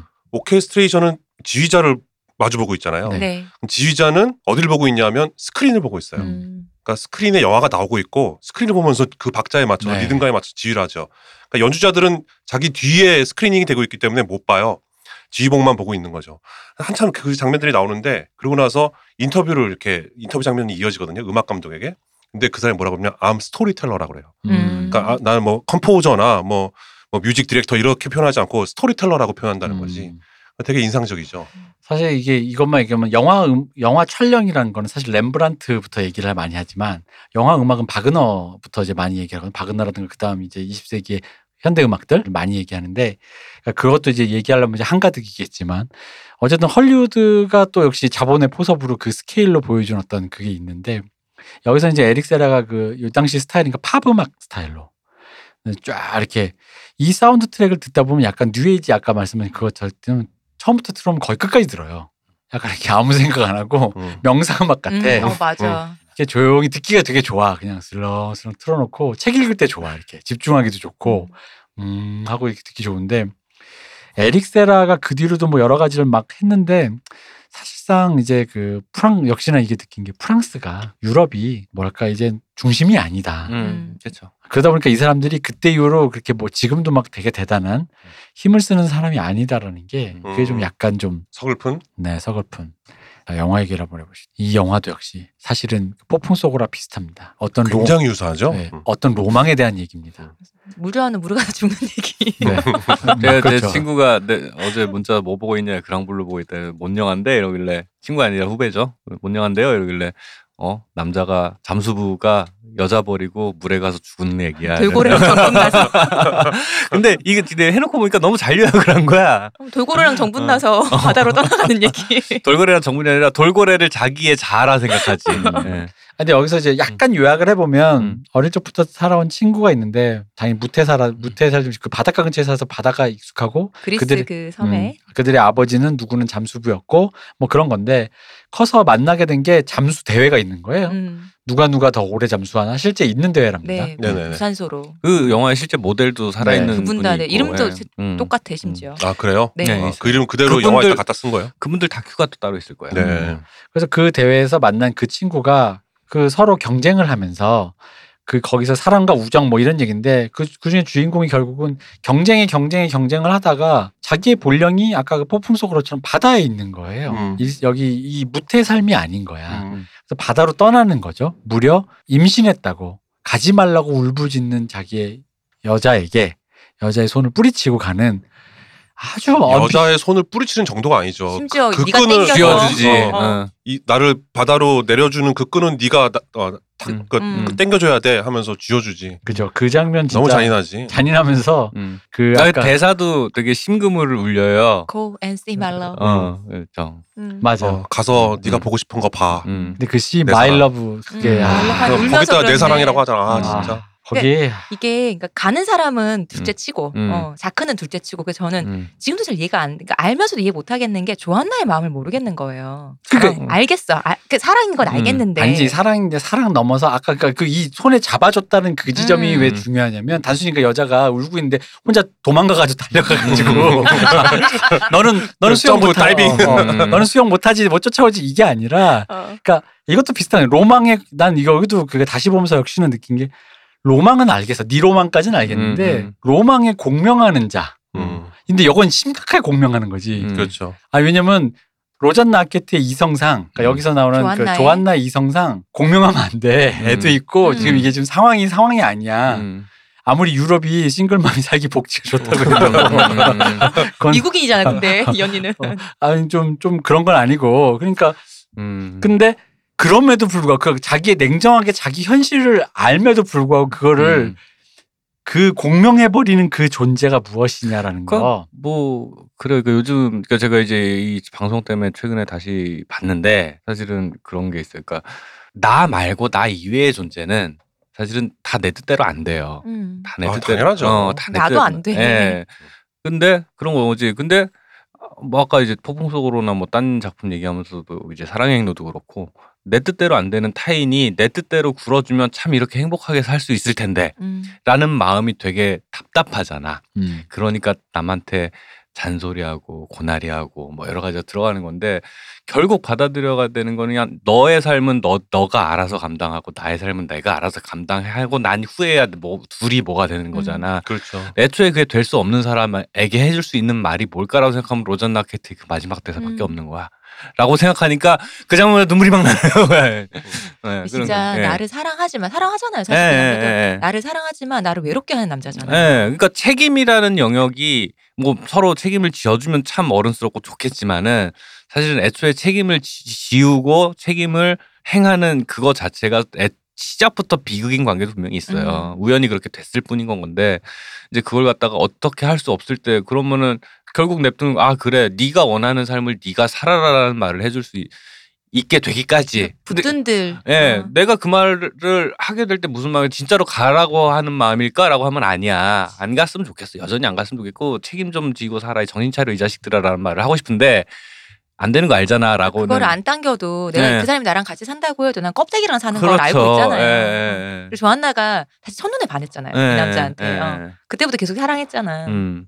그러니까 그런 그런 대사 중에 저는 되게 좋아하는 대사가 가족의 탄생에서 봉태규가 정유미한테 난 너랑 있으면 너무 외로워라고 음. 하는 대사가 있거든요. 음, 저그 대사 굉장히 좋아요. 그 장면도 되게 좋고 음. 진짜 그렇게 만드는 사람이잖아요. 같이 음. 있을수록 그럼요. 외롭게 만드는 나를. 맞아요. 내가 사랑할수록 외롭게 만드는 음. 사람이니까. 그런 것들이 그 그러니까 우연히 그렇게 됐을 뿐이지 어떤 감정 사랑이든 애정이든 뭔가 어떤 서로 관계와 감정이 생겼다고 해서 그 그냥 그건 우연히 거기 생긴 거잖아요. 그 생긴 거고 그래서 내가 요구하는 책임에 저 사람이 응하지 않는 거를 비난할 수는 있지만 뭐, 뭐 어떻게 할 거야 못하는 거를 음. 어떻게 할 거야 이거 무책임하다고 해도 어쩔 수 없어요 이제 그 물속으로 들어가는 그 양반은 그 양반은 물속에 빠진 물에 물 물 좋아하시는 그 자매길 좋아하시는 그 양반은 그 비난까지도 아는 상태에서 그쵸. 가는 건 거예요 어. 그냥 그거는 어쩔 안수할 없- 수가 없어서. 예, 예, 예. 근데 이게 어떤 타인의 로망, 진심 음. 이런 부분에 대한 얘기를 잠깐 이제 여러분들에게 현타를 드리자면 박찬욱 감독님이 음. 이 영화를 보고 음. 물속에서 숨 오래 참기가 뭐 그리 대단한 일- 일인지 알다가도 모를 일이다라는. 평을 했는데 어. 왜그그 어. 세계관 안에서 세상에서 가장 남자다운 난리잖아. 일인데. 예. 그러니까 이제 그 흔히 말하는 박찬욱 감독님이 이게 로망이고 뭐고 공명이 안 되는 거죠. 예. 근데 사실 생각해 보면 박찬욱 감독님의 영화적 세계랑 일맥상통해요. 음. 박찬욱 감독님 딱히 로망을 다루지 않거든요. 네네네. 어떤 그런 그 이, 이해할 수 없는 불가해한 감정을 향해 불나방처럼 달려드는 사람에 대해 다루지는 않죠. 맞죠. 네. 근데 이제 오히려 그런 감정이 어디서 연원하는가, 무엇 때문인가, 무엇로 촉발되고 음. 그게 무엇 어떤 파국을 일으키는 음. 요거에 관심이 있는 거지. 음, 사람이 왜 저거에 몰, 그 몰두돼서 이미 벌어진 판을 보- 그 조망해 주지는 않잖아요. 네네. 그러니까 흔히 말하는 만약에 박전욱 감독님의 그 영화를 룩배송의 이 그랑블루나 이 포인트 브레이크를 찍으면 오히려 아가씨에서 조진웅 씨가 왜 저 사람은 저토록 유사 일본인이 되려고 노력하는가를 아마 조망했겠지. 음. 음. 그래서 일본인도 한국인도 아닌 사람이 어쩌다 저렇게 변태가 되었나. 음. 그뭐 그것도 있고 그러니까 일본인도 한국인도 아닌 그그 양가에 서, 서 있는 음. 그 아무것도 아닌 존재가 결국은 자기가 스스로 변태가 되면서까지도 자기가 되어가는 그 과정에 대해서 그러면서 누가 보기엔 한낱 변태 같은 짓인데 그 사람에게는 그 그걸 중요한. 음. 어, 읽어내야 되는 그 독서를 해야 되는 것이 왜 중요한가 아마 그걸 잡았겠죠. 음. 그러니까 이제 뭐 이걸 이제 박찬욱 감독님이 표말을 하셨으니까 이제 약간 반대로 우리도 표말해 보자면 그- 박찬욱 감독님의 영화가 그래서 로망이 없 그래서 건조하죠. 어, 그래서 로망이. 없죠. 네. 그런 그 여기서 재밌는 게 사랑의 행로랑 여기랑 여자 주인공 대사가 똑같아요. 애새끼들 같다고 해 남자 주인공들. 음. 그치. 음. 애새끼들 같다라는 언급과 태도를 계속 하는데 그 철없는 소년성이라는 것에 대해서 그런 그런 그 남자 남자들 그러니까 그런 철없는 소년성에 대한 롬, 그런 긍정적 묘사가 좀 요즘은 그렇게 하면은 사실은 그랑블루 같은 영화 요즘 개봉하면 남자 새끼 뭐야라고 하면 욕을 되게 많이 먹을 것 같아. 그때도 이미 그랬었으니까. 근데 그런 것들의 충동에 대해서 그런 충동에 대해서 그때 좀 더 관대했다면 요즘에는 오히려 그런 것에 대해서 좀 더 관대하지 못한 분위기가 아닌가라는 생각이 음. 들긴 하고 그리고 그런 태도 그런 소년적인 낭만성 나이 먹었어도 철없는 짓 하는 뭐 음. 이런 것들에 대한 관대함 이런 것들이 그 세대 분들이 좀 더 뭔가 아직도 그렇게 남아 있는 것 같아요. 근데 이제 이게 재밌는 게 이제 사회가 그걸 이제 뭐 너 더 어른이 돼야지 나는 그거는 그때도 다 어른들이 그 애들한테 요구했다고 보고 문제는 그거지 이게 이제 우리가 흔히 말하는 예술이잖아 그 예술이란 건 평범하게 아침 7시에 일어나서 출근해서 6시 9to5 해라 이 얘기가 아니라 그게 다루지 못한 어떤 영역을 담, 담는 기능도 있잖아요. 그런 의미로 이제 이, 이게 철딱서니가 없던 있든 어쨌든 어떤 그 불가해한 욕망을 조망하는 건데 이게 반대로 지금 시대에선 이게 그 불가해한 욕망이니까 한번 봅시다가 안 되고 이게 다 미뤄져서 이런 철딱선이 없는 그 애초에 이제 판단 정지 영역이란 말이에요. 음. 더 이상 내가 뭐 이걸 왜 봐야 돼? 사실은 이거를 되게 도상학적으로 해석하면은 음. 되게 명료하기도 해요. 네. 그러니까 이제 자궁회귀 본능인 건데 음. 너무 명징한 상징인데 음. 그렇게 보고 싶지 않아서 내가 외면하고 있어요, 사실은. 음. 그러니까 이게 퇴행 욕구예요, 사실은. 퇴행 욕구고 그 퇴행 욕구 그사전 이제 사회 안에서 그 건강한 사회적인 관계를 맺지 못하는 자폐적인 남자가 자기 자궁으로 돌아가는 얘기인 거야. 근데 그 캐릭터가 좋아하니까 여러분들이 저기 뭐야 그런 사람이 되세요 하는 것도 아니고 그런 사, 사람도 있어요잖아. 음. 돌고래야 정분나는 사람도 어, 있는 거죠. 어, 그, 저, 저, 그런 사람도 있는 거니까 사실은 저는 그, 그렇게 굳이 그렇게 하나하나 얘기해가지고 그러고 않 그게 너무 명료한 게 그런 것도 있어요. 그 둘이 이제 섹스 씬이 있는데 그 와중에 두 번의 섹스 씬이 있는데 한 번이 저도 바- 하- 맞아요. 저도 음, 그 얘기하고 싶었어요. 음, 바다 위에서 이렇게 올라오죠, 이렇게. 그게 뭐냐면 현실로 끌어올려지는 건가 이 여자의 관계에 의해서. 음. 예, 근데 그런 그 것들이 환상에서 그거는 예, 올라오는 예, 거잖아요. 어. 그러니까 그런 것들이 너무 명징한 상징이에요. 음. 그러니까 그런 걸로 치면은 되게 하고 싶은 말이 분명 묘사한 것도 분명한데 사실은 그 정도 얘기는 사실은 뭐 그냥 됐다 그리고 그러니까 섹스씬. 자체에서도 예. 결국은 이제 왜 그녀가 그에게 따라가겠다는 음. 느낌이 드는 게 두 번 나오는데 처음에는 여성상이거든요. 음. 근데 두 번째는 그렇지 않아요. 음, 어, 음. 그냥 우리 흔히 말하는 선고자 자세란 말이지. 그렇죠, 그러니까 그렇죠. 이미 이제 어떤 음. 주도권이나 이것이 음. 넘어가서 음. 결국은 그녀가 따라가겠구나라는 느낌을 주기도 그렇죠. 하고요. 예, 그럴 수밖에 없는 게 원하는 게 있는 사람과 그렇지 않은 음. 사람이라는 차이는 어쩔 수가 없는 건 거고. 전 얘기하다 보니까 생각드는 게 여기서 왜그 음. 보면은 그 처음에 장르노가 잠깐 만난 여자가 있잖아요. 배우라고 했던 막 네. 핑크색으로 화려하게 아, 입었던 네. 이제 음. 결국은 안녕하고 갔다. 음. 근데 그 여자분이 왜 아기가 있었잖아요. 음. 이미 아기가 있는데 아이가 있음으로 해서의 그 아름다움이랄까 인생이 음. 바뀜, 뭐 음. 내 인생이 그 전과 달랐던 것을 음. 계속해서 말해줘. 너가 음. 다른 사람이 되고 네 인생도 다른 것이 된다는 얘기를 계속 조한나에게 해주잖아요. 음. 근데 조한나가 사실 원래 미국 사람이잖아. 미국에서 음. 왜 짜여진 막 맨날 지분 도둑이 들고 음, 그러니까 이. 생활에서 너 벗어나고 싶은 뭔가 음. 다른 뭐 삶의 의미일 수도 있고 그게 뭐 어떤 걸 찾고 싶어하는 사람인데 그래서 첫눈에 반한 남자를 만나서 음. 그 남자와 함께 다녔는데 그 남자는 결국 나를 떠나갔잖아요. 근데 하지만 이제 이 남자가 아니라도 내 인생에 의미 있는 아이라는 것이 생겼으니까 그쵸. 놓아줄 수도 있었겠구나라는 음, 음. 생각도 들어요. 그렇죠. 그러니까 이게 사실 마지막 결말이 그러니까 흔히 말하는 그 아이가 생긴 여자를 사랑하는 여자를 버리고 굳이 그걸 해야만 되겠냐 싶은데 자기 그걸 오토, 오토바이를 타고 가듯이 그냥 버린단 말이야. 그게 찾아보진 않았는데 그 중간에 자다가 막 커피나 네. 목이나 이제 이미 잠수병에 걸려서 음. 아마 잠수를 내가 알기로 잠수병에 걸리면 이제 더 이상 잠수를 하면 안 되지 않아요? 뭐 그렇겠죠. 예, 어. 예, 그 예. 그게 무슨 저기 주- 무슨 중독 증상이 있을 예, 거예요. 맞아요. 산소 중독 같은. 예. 그저그 잠수부들이 매는 그 산소통 있잖아요. 네. 거기 있는 그 산소가 우리가 대기 중에 흡, 이렇게 흡입하는 산소랑은 좀 다를 거예요. 음. 그 농도가 다르고 예, 거기서도 예. 보면은 그 잠수 중간 중간에 의료진처럼 그렇죠. 사람이 있잖아요. 예. 근데 더 아래 에 있는 사람이 갖고 있는 산소통에는 헬륨인가? 예. 그게 더 음, 많다고 음, 음. 너무 심하기 때문에. 그래가지고 중간에 왜 심해에서 대화할 때 이제 헬륨 목소리 나고 하는데 음, 그게 그냥 제가 짐작하기에 그냥 이거 확실하지 않고 좀 찾아봐야겠지만은 잠수병 같은 게 이미 있으면은 더 이상 잠수를 하면 안 돼. 그렇죠. 근데 사실은 이 주인공한테 잠수를 더 이상 못 한다는 건 이미 죽은 거예요. 음. 자기 삶은 거기서 이미 그렇죠. 끝났어. 네, 네. 그러니까 그 그냥 말 그대로 헛개비 껴안고 있다라는 게 그런 거야. 그 사람은 그래서 그 왜 그 병원 그 이제 태어나고서 침대에 누워 있다 물이 차는 그 꿈 꾸고서는 위에서 이렇게 내려오는. 예, 그렇게 되잖아요. 그게 아마 그런 의미에 그래서 결국에는 사실은 선택의 여지라는 게 이미 없어진 상황인 거지. 그 고엔 씨 말럽이라고 음. 말할 때그 선- 그이 사람 이 둘에게는 사실은 선택의 여지가 없는 거라고. 그 남은 남은 선택지는 그냥 이미 죽어버린 거나 다름없는 사람으로 사는 남자와 함께 있거나 아니면 그냥 진짜로 자기가 죽을 자리를 선택하게 놓아주거나 음. 이두 가지밖에 없지 않았을까라는 생각이 어렸을 때는 그게 그냥 사고로 그냥 지나가는 피 나온 장면인가 정도였는데 지금 생각하면 그럴 수 있겠다라는 생각이 저 음. 이제 새 보고 제가 새롭게 캐치한 거는 그건데 이거는 좀 확인 과정이 필요할 것 같아요. 그쵸? 예, 예. 아니 근데 그 말이 난 음, 그 말이 맞다고 생각하고 사실 이걸 그거랑 동의해도 비슷해요. 신내림 받는 거. 음, 음, 운명이잖아. 음. 그치. 운명을 거부할 수가 없는데 음. 그냥 평범한 사람 무당되기 싫어요. 그냥 평범한 사람 살래요 하는데 그게 안 되는 거잖아요. 신, 음, 신병 아, 나는 신내- 사람. 신내 림. 네. 아, 아, 아. 신내림과 같은 거죠. 음. 근데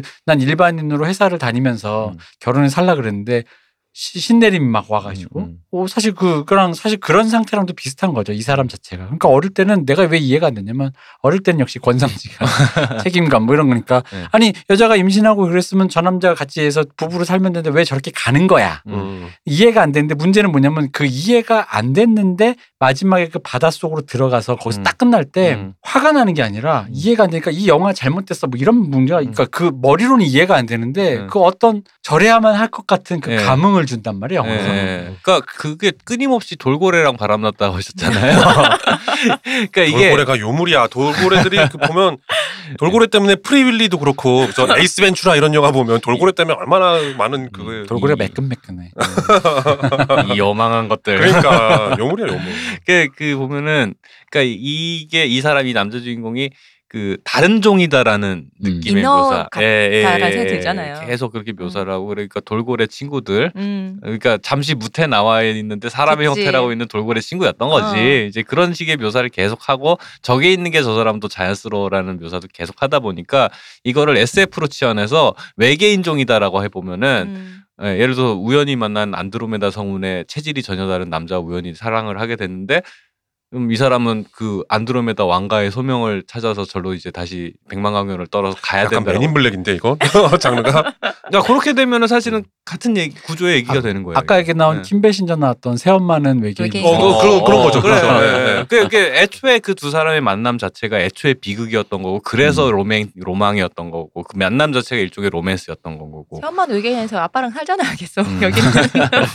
근데 이게 진짜 왜 돌고래가 정하다 왜 그래? 정말 그렇 어, 진짜 이런 느낌이 드는 게왜 네. 처음으로 같이 밤을 보내고 난 다음에 네. 갑자기 밖에 나가서 왜 음. 어. 밤새, 밤새 돌고래랑 놀고 아침까지 있죠. 돌고래랑 놀다 그렇죠. 들어오잖아요. 그거 네. 누구 뭐 하던 거기서 돌고래랑 있었다고 어. 그러잖아요. 근데 네. 그 직전에 돌고래가 약간 안녕하는 씬인데 이게 영어나 프랑스어에도 이런 표현이 있는지 모르겠는데 돌고래 맞으면 꼬리만 찰싹 이렇게 보여요. 어. 저 새끼 꼬리 쳐 저게 이런 느낌 진짜 나 보는데 아, 너무 과도한 해석 아닙니까 이거? 꼬리를 쳐 이런 느낌이야 진짜. 진짜 정말 돌고래랑 정분난 것 같은 음, 거야. 분노 인정합니다. 네.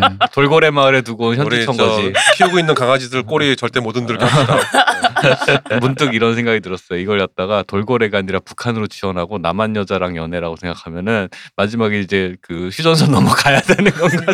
부시창 아니야? 이 사람 은 그냥 공산주의자로 나고 타, 살아서 그 저기서 숨쉬듯이 살려면 저기서 살아야 돼. 여기서 그러니까 불행할 많은. 돌고래 씬에서 그렇게 꼬리만 이렇게 살랑하는 씬이 없었어요. 그때 음. 말고는. 그러니까 더 확 오는 거야.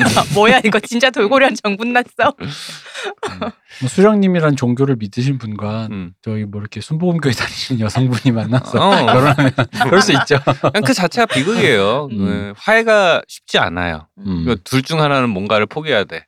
그러니까 영화가 잘 만든 게 음. 어린 사람에게도 머리로 이해하는 당연히 여자랑 살아야지라는 마음을 갖고 있는 어린애한테 음. 음. 그럼에도 불구하고 이 결말이 왠지 납득이 되게 음. 감성으로 맞아. 그 어리- 기분으로. 어, 어, 기분으로 맞아요. 어린 심어줬다는 어린 거? 마음에 납득했어요. 이럴 어. 수밖에 없었구나라는 거를. 그러니까 그 머리가 뇌랑 심장이 분리가 되는 이 기분을 음. 극장을 나와서 음. 내가 한동안 음. 이게 주체가 안 되는 거야. 음. 약간 벅차기도 했고 도대체 음. 이게 분리가 돼 버리니까 음. 머리로는 알겠지. 그러면 안 돼. 나 진짜 그 바다 있잖아요. 음. 그 화면을 꽉 채우는 그 정말 그랑블루에 음, 음. 이거를 큰 화면을 봤으면 정말 대단했겠다는 그렇죠. 생각이 들더라고요. 네, 맞아요. 이게 정말 그거랑 이- 비견되는 게 올려다 봐야 돼요. 이 영화를. 음, 맞아. 음, 음, 어. 스크린으로 음. 올려다 보면 되게 달라요. 음. 이게 그냥 TV 화면으로 음. 보는 거가 다르게 아무리 커도 정말 대한극장에서 봤을 때 그걸 잊을 수가 없는 게 항상 맨 앞에 가서 봤거든요. 음. 진짜 왜 맨 앞에 가서 보면 왜 사실 양쪽이 안 들어오잖아. 음. 그러니까 거의 음. 잘린단 말이야. 내 눈을 꽉 차니까. 음. VR 체험하셨구만. 어, 그죠. VN에서 맞아 맞아. 거의 그거였어요. 두리번 두리번 돼야만 끝까지 어. 확인할 수 아, 있는 근데 그. 올려다 보는 데서 오는 그 압도됨이 네, 그랬을 위압감이 것 있죠. 같아요, 화면의. 위압감. 사실 VR이 이렇게 눈 가까이 두면서 내가 시야 닿는 데는 다 영상으로 처리를. 시켰는데 어. 그렇게 되면 이제 내 시야 닿는 곳은 다 스크린이니까. 어. 그죠. 그러니까 마지막의 장면도 그렇고 문제의 마지막 장면도 음. 그렇고 그러니까 이 이 그 엄청난 체험을 통해서 난 이미 가슴은 납득을 한 거고 음. 머리만 꼬마가 그게 말로 표현 정돈이 안 되니까 음. 머리는 도대체 이해가 안 되는 거죠. 근데 음. 지금 생각하면 그런 거야. 이게 다른 의미로 되게 좋았던 게 아까 그 말씀하신 이 여자가 남자 남편 남편이라고 말할 수 있는 그런 흔히 말하는 그 보편적인 가족주의적 입장에서 남편이 꼭 있어야만 살 수 있는 존재라는 의미에서도 좀 더 나은 이야기였다는 생각이 드는 거야. 나이 들어서 보니까. 음. 그러니까 굳이 이 남자 같이 살면 그건 되게 오히려 그걸 아- 늘 관성적으로 비판했던 헐리우드적 가족주의 아니냐 뭐 이런 음. 느낌 드는데 음. 이 여자가 주체적으로 그걸 땡겨줌으로써 이 새끼 어 이렇게 뭐야 이렇게 여자한테 임신시키고 우리 예전에 그 무슨 영화였죠? 무슨 영화 하다가 여자 임신시키고 튀는 건 만국 공통이라고 그거 뭐였지? 그거 아, 저 로마. 아 로마 얘기하다가. 아, 그- 그 생각이 갑자기 나. 그러니까 그렇지 로마에서 사실 같은 행동이 행동 양식은 똑같은 거야. 똑같은. 아이스크림 사온다 하더니 되게 생각해 주는 척하고 바다 가서 한, 뭐 하나만 확인하고 올게 하더니 어. 근데 옷도 안 가져가. 근데 과연 로마에서 극장을 나간 그 놈과 음. 이 놈을 내가 봤을 때 같은 놈이랑 할수 있느냐. 어 그리고 어릴 때 그 어린 애가 봤을 때 감성적으로도 이미 납득을 해버린 이 자체가 음. 근데 거기서 봤을 때 거기서는 이제 리얼리즘 영화니까 사회 구조적으로 이 여자가 혼자 있을 때 그것을 감당하기 어렵다라는 것에 대한 구조적인 제반 그게 이제 우리 감기가 납득을 시킨 건데 네네. 이 영화는 뭐 이제 약간 그러니까 환타지니까 메타포적으로만 보면 자기 손으로 이것을 놔준 이 여자의 주체성과 그왜 거기 아까 말씀하신 애를 가졌을 때 그 애를 애가 태어났는데 그 다음 세계는 또 다른 그 삶이 또 다른 어떤 뭐랄까 제 2의 2 페이지 제 2 챕터로 넘어가는 거다라는 느낌에서 봤을 때 그녀에게서도 단순히 남편에게 버림받았다가 아니라 그녀에게서 주체적인 나는 나의 삶을 책임질 테니까 이것은 그런 문제가 아니야. 너는 인생 살아 이제 어. 너도. 네가 보고 싶은 걸 봐라는 그 돌고래랑 살아. 되게 되게 집착하네. 되게 울먹였어 지금. 그 표정 아 이거 표정을 보- 보셔야 조한나는 갈 되는데. 거야. 아 여러분들이 표정을 보셔야 됩니다. 할 진짜 지금 울기 직전입니다. 지금 시호님이 오열하고 있습니다 지금. 웃긴데 되게 집착해. 돌고래랑 바람 화가 나는 나서 그래 얘기 진짜로. 너무 재밌어 하시고 계셔. 음. 근데 그런 거 있어. 이거 반대로 얘기하면 좀 그런 생각도 들어요. 이제 나이 먹고라는 관점으로 생각을 해보면 뭐 자아실현 자아실현 하는데 내가 옛날에 다른 톡방에서 농담으로 그런 얘기가 있어요. 자아실현 자아실현 뭐 이거 뭔 소리냐. 사실 뭐든 실현하면 그게 자아가 된다. 음. 라는 좋은 농담. 예, 농담을 했었는데 사실 그 말도 일견 질실이 있기는 해요. 완전 나랑 안 맞는 무언가가 되지 않는 나보고 갑자기 군인하라 어, 나 군생활 잘했구나 생각해보니까 어, 예, 옳지 않은 예군요. 예, 근데 어쨌든 그런 식으로 그, 그 모든 실현하면 자아가 된다라는 게 또 농담이기도 하지만은 일종의 자아 실현이라는 게 일종의 약간 판타지이기도 한다라는 생각이 들기는 음. 해요. 중요한 거는 음. 내가 이런저런 관계와 이런저런 상황 안에서 내가 원하는 게 이거라고 찾고 그거를 구현하는데 이게 날 때부터 정해지는 경우는 사실은 별로 없거든요. 근데 이 사람은 특이하게도 날 때부터 거기에 그 바닷속으로 정해졌어. 음. 운명이라는 게 어떤 예, 거죠? 그렇죠. 그런 진짜 거- 지구인 아니고 인어 같은 예, 사람인 거죠. 예, 예. 근데 그걸 갖다가 약간 그런 체, 부, 무책임한 남자들에 대한 변명 같은 영화도 될 수 있다. 그죠? 라는 생각이 있어요. 드는 거죠. 예. 근데 이제 그러다 보니까 니들이 모르는 거대한 무언가가 나한테는 있어라고 음. 얘기해 버리는. 가족조차 버릴 수 네. 있는. 그 무책임하다라고 말할 수도 있고 또 다른 면으로는 음. 그 어쨌든 그럼에도 불구하고 난 그런 거니까 그 무책임하든 안 하든 그럴 수밖에 없는 사람이란 건 있는데 그게 남자도 여자고 마찬가지잖아요. 늙던 어린이면. 음. 근데 그런 지점에서 어쨌든 간에 사람이 뿌리를 내 어쨌든 사람이니까 사람이 그 사람이 뿌리 내리고 있었던 어떤 관계 음. 사회라는 게 있었을 건데 그것까지 뿌리치게 만들 정도로 사람이 어떤 그 생겨가는 어떤 운명적인 로망 같은 것이 무엇일까에 대해서 근데 예술이 예술이란 건 사실 그런 부분을 짚어주는 거니까 음. 그렇죠. 아 이게 그래 내가 뭐 내가 저런 사람이 돼야지라고 그럴 필요 없고 여러분이 그런 사람 돼주세요 처자식을 버리세요 이건 아니고 저런 것도 있구나라는 그죠. 걸 알게 해주는 게 예술인 그렇죠. 거죠. 저런 마음도 음. 있다. 어. 어. 그리고 거기서 나이 들어서 더 느낀 건 아까 말했듯이 로잔나 이렇게 조안나의 마음이었어요. 음. 음. 아 맞아. 저게 저게 되게 될 수 있겠구나 저게. 저는 여자가 아니라 모르겠지만은 뭐 그렇게 임신까지 는 극단적인 상황이 아니더라도 네가 나랑 있어 저렇게 그 죽은 것과 다른 없는 음. 삶을 살고 있다면 나 같아도 놔줄 것 같아요. 예. 그러니까 영화를 보고 나서 음. 떠나가는 자크보다는 뭐 음. 떠나 보내는 조한나의 마음은 어땠을까라는 예, 게 예, 계속 생각이 사실은 났어요. 그 사람 시점에 그래서 제가 다시 보고 이제 대표님하고도 아까 잠깐 얘기하다 말았는데 이제 얘기하면서 방송하면서 하자고 생각한 거 이상으로 로잔나와의 관계 묘사에 되게 공을 들여요. 음. 엄청 공을 들여요. 음, 그 맞아요. 분량이 엄청 맞아, 많고. 맞아. 근데 그게 그 마지막 대사를 위한 빌드업이에요, 다 그렇겠죠. 이게. 음. 어. 마지막 그 대사 이 이 이 현실에 발을 붙이지 못하는 음. 남자와 이제 이 남자에게 반한 여자 사이의 관계를 갖다가 이제 관계를 맺어가면서 둘 사이에 책임이라는 게 생기기도 하고 이제 그 주고받는 것들이 생긴 이후에 마지막에 로잔나가 놔주게 이 끈을 놔주기까지의 이 과정이라는 게 사실은 이 이야기의 핵- 핵심축이다. 드라마의 핵심축이었던 건 거죠 사실은. 그래야지만이 로잔나가 남편에게 버림받은 비, 그 비, 그러니까 비련의 여자. 그게 안 되는 거예요. 네, 주체적인 네, 여자가 네. 되는 거죠. 맞아요 맞아요 사랑도 내가 했던 거고 네. 아기가 있으면 키우면 되는 것이고 근데 너- 그거와는 별개로 너의 키우면 좋겠지만 그치. 음. 삶이라는 게 서로의 삶이라는 게 여기서부터 갈라져 버렸으니 그러면 어떻게 하겠어라는 거는 그녀도 그녀 스스로 주체적으로 그게 음. 근데 이제 그게 그녀의 눈물로 느껴지 이게 비극이 아닌 건 아니야. 그럼요. 어, 아니지만 그럼에도 불구하고 이제 이럴 수밖에 없었다라는 건 그게 되게 묘사가 음. 되게 충실하게 되어 있다라는 맞아요 거고 네. 뭐 이쯤에서 제가 살짝 현타를 들게 한다면 이 영화를 이렇게도 좋게 할수 있다. 음. 그 미국 뉴욕에서 살던 그 바퀴벌레 들끓고 치안이 안 좋은 뉴욕에서 살던 하층민 뭐 중상층 그러니까 완전 상류층인 펜트하우스 사는 사람이 하면 다 그렇죠. 음.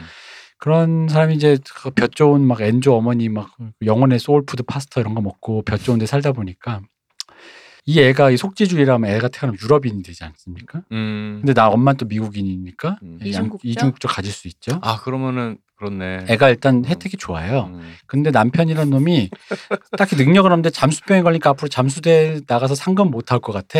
빨리 치우는 게 나아요. 그래서 싱글 마더의 아. 그 복지 혜택을 누리면서 복지 혜택을 누리면서 동시에 능력 없는 남편, 용도 폐기된 남편은 지가 간다는데 좋게 보내주고 내가 내가 잠수병 걸려서 이렇게 뭐 평생 살 수는 없잖아. 그러니까 그럼 이제 이렇게 치우는다 이런 개념으로도 봐도 음. 그 조안나가 되게 주체적이다.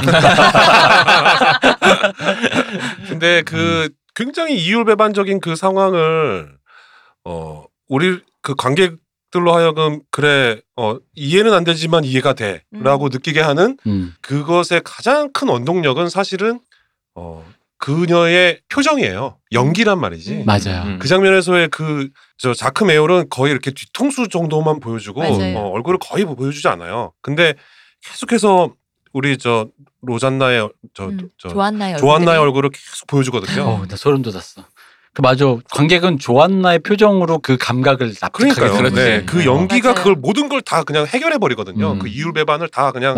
어, 해체해 버리죠. 그 생각해 보면은 영화 전체에서 남자 주인공은 별 표정도 없고 말도 별로 없어요. 그냥 음. 거기에서 자기 하던 일을 계속 할 뿐이에요. 그렇지. 예. 근데 거기에 우연히 끼어 들어온 외부인들의 시선에 의해서 아 관계 저 사람과의 관계를 지속하고 있고 유지하고 맺을 수 있을까? 근데 저런 사람은 또 세상에 있구나가 음. 되는 건 거죠.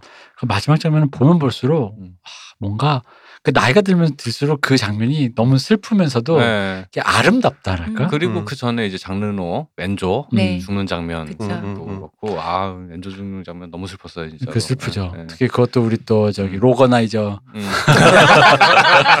박 박사의 네, 그렇죠. 박 박사적 모멘트죠. 남자는 죽을 자리를 찾아다닌다. 어, 어. 우리 로거나이저의 모멘트이기 때문에 음, 그 장면은 분명히 그 음. 우리 박 박사 공명한다. 그렇습니다. 음. 음, 그렇습니다. 저 아래가 더 낫습니다. 네가 본 것은 나도 봤다. 그렇습니다. 예. 그러니까 그게 뭐라고 그런 장면도 그러니까 어릴 때 그게, 그게 이해가 되는 거야. 음. 아니 저게 뭔데 저렇게 들어가서 굳이 죽으려고. 그렇지. 아니 들어가 왜냐면 그 들어갈 때 엔조가 들어갈 때 분명히 엔조도 알잖아. 내가 안 된다는 거. 그치. 음, 음, 근데 내가 거기까지 가보겠다라는 시도를 하는 게 중요한 거였잖아. 음. 그렇죠. 내가 죽고 이기고의 문제가 아니라 처음부터 자크를 부른 이유가 그거잖아요. 음. 제가 뭐 17번인가 뭐 이렇게 음. 뭐지? 잠수 챔피언을 해도 자기가 알고 있거든. 나보다 더 잘하는 애가 한 명 있어. 걔야. 음, 어. 음. 음. 걔를 찾아서 내가 걔를 이겨야지 내가 진짜 챔피언이 되는 음. 거지. 음. 다른 사람들은 아무리 이겨봐 소용이 없는 거야. 음, 엔조에게는. 음, 그래서 막상 불러왔더니 정말 못 이길 사람이었잖아요. 음, 음, 하지만 그 이기고 싶다는 마음. 음. 근데 전 이 그 둘을 그렇게 그린 것도 좋았어요. 그러니까 음, 친구 사이로 맨 처음에 사실 빌런 아니 불리잖아요. 음, 엔조가 음. 그래서 괴롭히나 했는데 아니고 정말 친구잖아. 그리고 네. 너를 이기고 싶은 남자지만 하지만 그래도 또 친구고 음. 나쁜 짓 안 하잖아요. 음. 좀 그렇게 그린 것도 좋았었어요. 그래서 더 홍콩 누아르 같았어요. 뭔가. 음. 의리, 어, 의리 그지. 어. 의리. 그 둘이 진짜로 이렇게 음. 정말 친구를 사랑하는. 음. 근데 그렇게 치면은 그 주인공인 매율이 약간 이렇게 정말로 얘가 외계인인 게 음. 그런 거에 그런 사회적인 관계, 소셜 관계를 음, 자기도 알고는 있어. 엔조가 음, 나를 음, 좋아해주고 음. 되게 케어해준다는 걸 알면서도 이 사람 자체가 그걸 잘 못해. 왜냐면 이것만 보기 바빠가지고 음, 음. 바다에서 살고 음. 그것만 보기 바쁘니까 어떻게 보면 약간 금치산자잖아. 그쵸. 얘가. 음. 그이 이 부분은 또 이제 우리 그냥 매우를 돌고래라고 생각하고 보면은 되게 자연스러워요. 진짜로. 진짜 자연스러워 그냥. 이거 네. 그거로 생각해. 얘가 개가 아니라 늑대라고 생각하면 돼. 그렇지. 반려동물로 키우다가 네. 도저히 안 음. 되는 거야. 음. 길들여지지 않는 거지. 어. 그 이- 늑대가 되는 이게 거지. 약간 좀 옛날 예술가들이나 영감독 이런 사람들이 자기 자신을 그런데 많이 투영하기도 했거든요. 어, 그런 욕망들이 보일 때 약간 낯뜨겁고 꼴보기 싫은 것도 분명히 있는데 난 순응하지 않는 자로서. 어, 아, 그렇지. 그, 그 예술가의 비대한 자를 아. 그런데 투영하는 경우도 있는데 현실은 저기 저기 뒷골목에서 어, 늙은 개와 함께 어? 여자친구한테 욕 먹고 뭐 이렇게 이런 게 현실이긴 하죠. 그래서 좀 이 세 작품들이 다 이제 에, 나이 들어서 이해된다라는 측면의 사실은 그, 그 부조리함, 음. 재능이 있는데 왜 안 되고 사랑하는 사람인데 왜 사랑이 안 되고 이런 것들이 결국 내 마음 속에 꼬인 무언가들, 그 태생이 이 세상에 맞지 않게 태어난 어떤 것들, 음. 부주, 세상과 불화하는 어떤 요소들 때문에 되게 뻔히 답이 있는 것처럼 보이지만 할 수 없어서 불행해지는 얘기들인 거거든요. 근데 그 부조리함이 어릴 때는 이해가 안 되는 건 거죠. 음. 그죠. 예. 이건 혹시 유 박사님한테 우리 또 얘기를 네네. 해야지. 네. 이게 촬영이 어우. 엄청나잖아요. 네. 특히 수중 촬영. 수중 촬영. 저도 보면서 깜짝 놀랐어요. 어. 수중 촬영과 동물 컨트롤 두 개를 다 해야 되잖아. 어. 어, 어, 어. 아니 이게 되게 수중 촬영도 어려운데 음. 그 그나마 또 물태 있는 그 강아지도 아니고 어 맞아 바다에서 돌고래랑 같이 막 노는 돌고래 게 이런 신기하더라고. 거기다가 맨 첫 장면에 그 어린애 잠수 장면도 그 어린애가 해야 되잖아. 또 그렇죠. 그치. 그치 네. 그런 초고난이도의 미션들을 영화가 다 해결해 가면서 찍잖아요. 엄청나잖아요. 네, 그것도 80년대. 네. 음.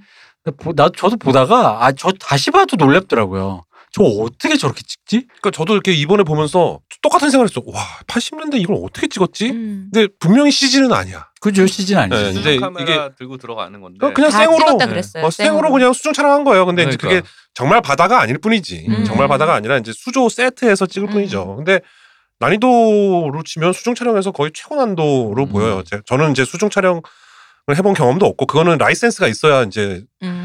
촬영 감독들 중에도 예. 다이버 다이빙 라이센스가 있어야 돼요. 음. 그 무렵에 수중에서 하는 그런 걸로 유명했던 게 또 이제 우리 아까 얘기했던 제임스 제임스 카메론의 음. 어비스라는 작품이 아, 또 있었어요. 어비스, 그죠. 어비스. 네, 어비스가 있었고 요것도 그 나름 그런 수중 스펙타클의 일획을 기, 그 그었던 작품이었죠.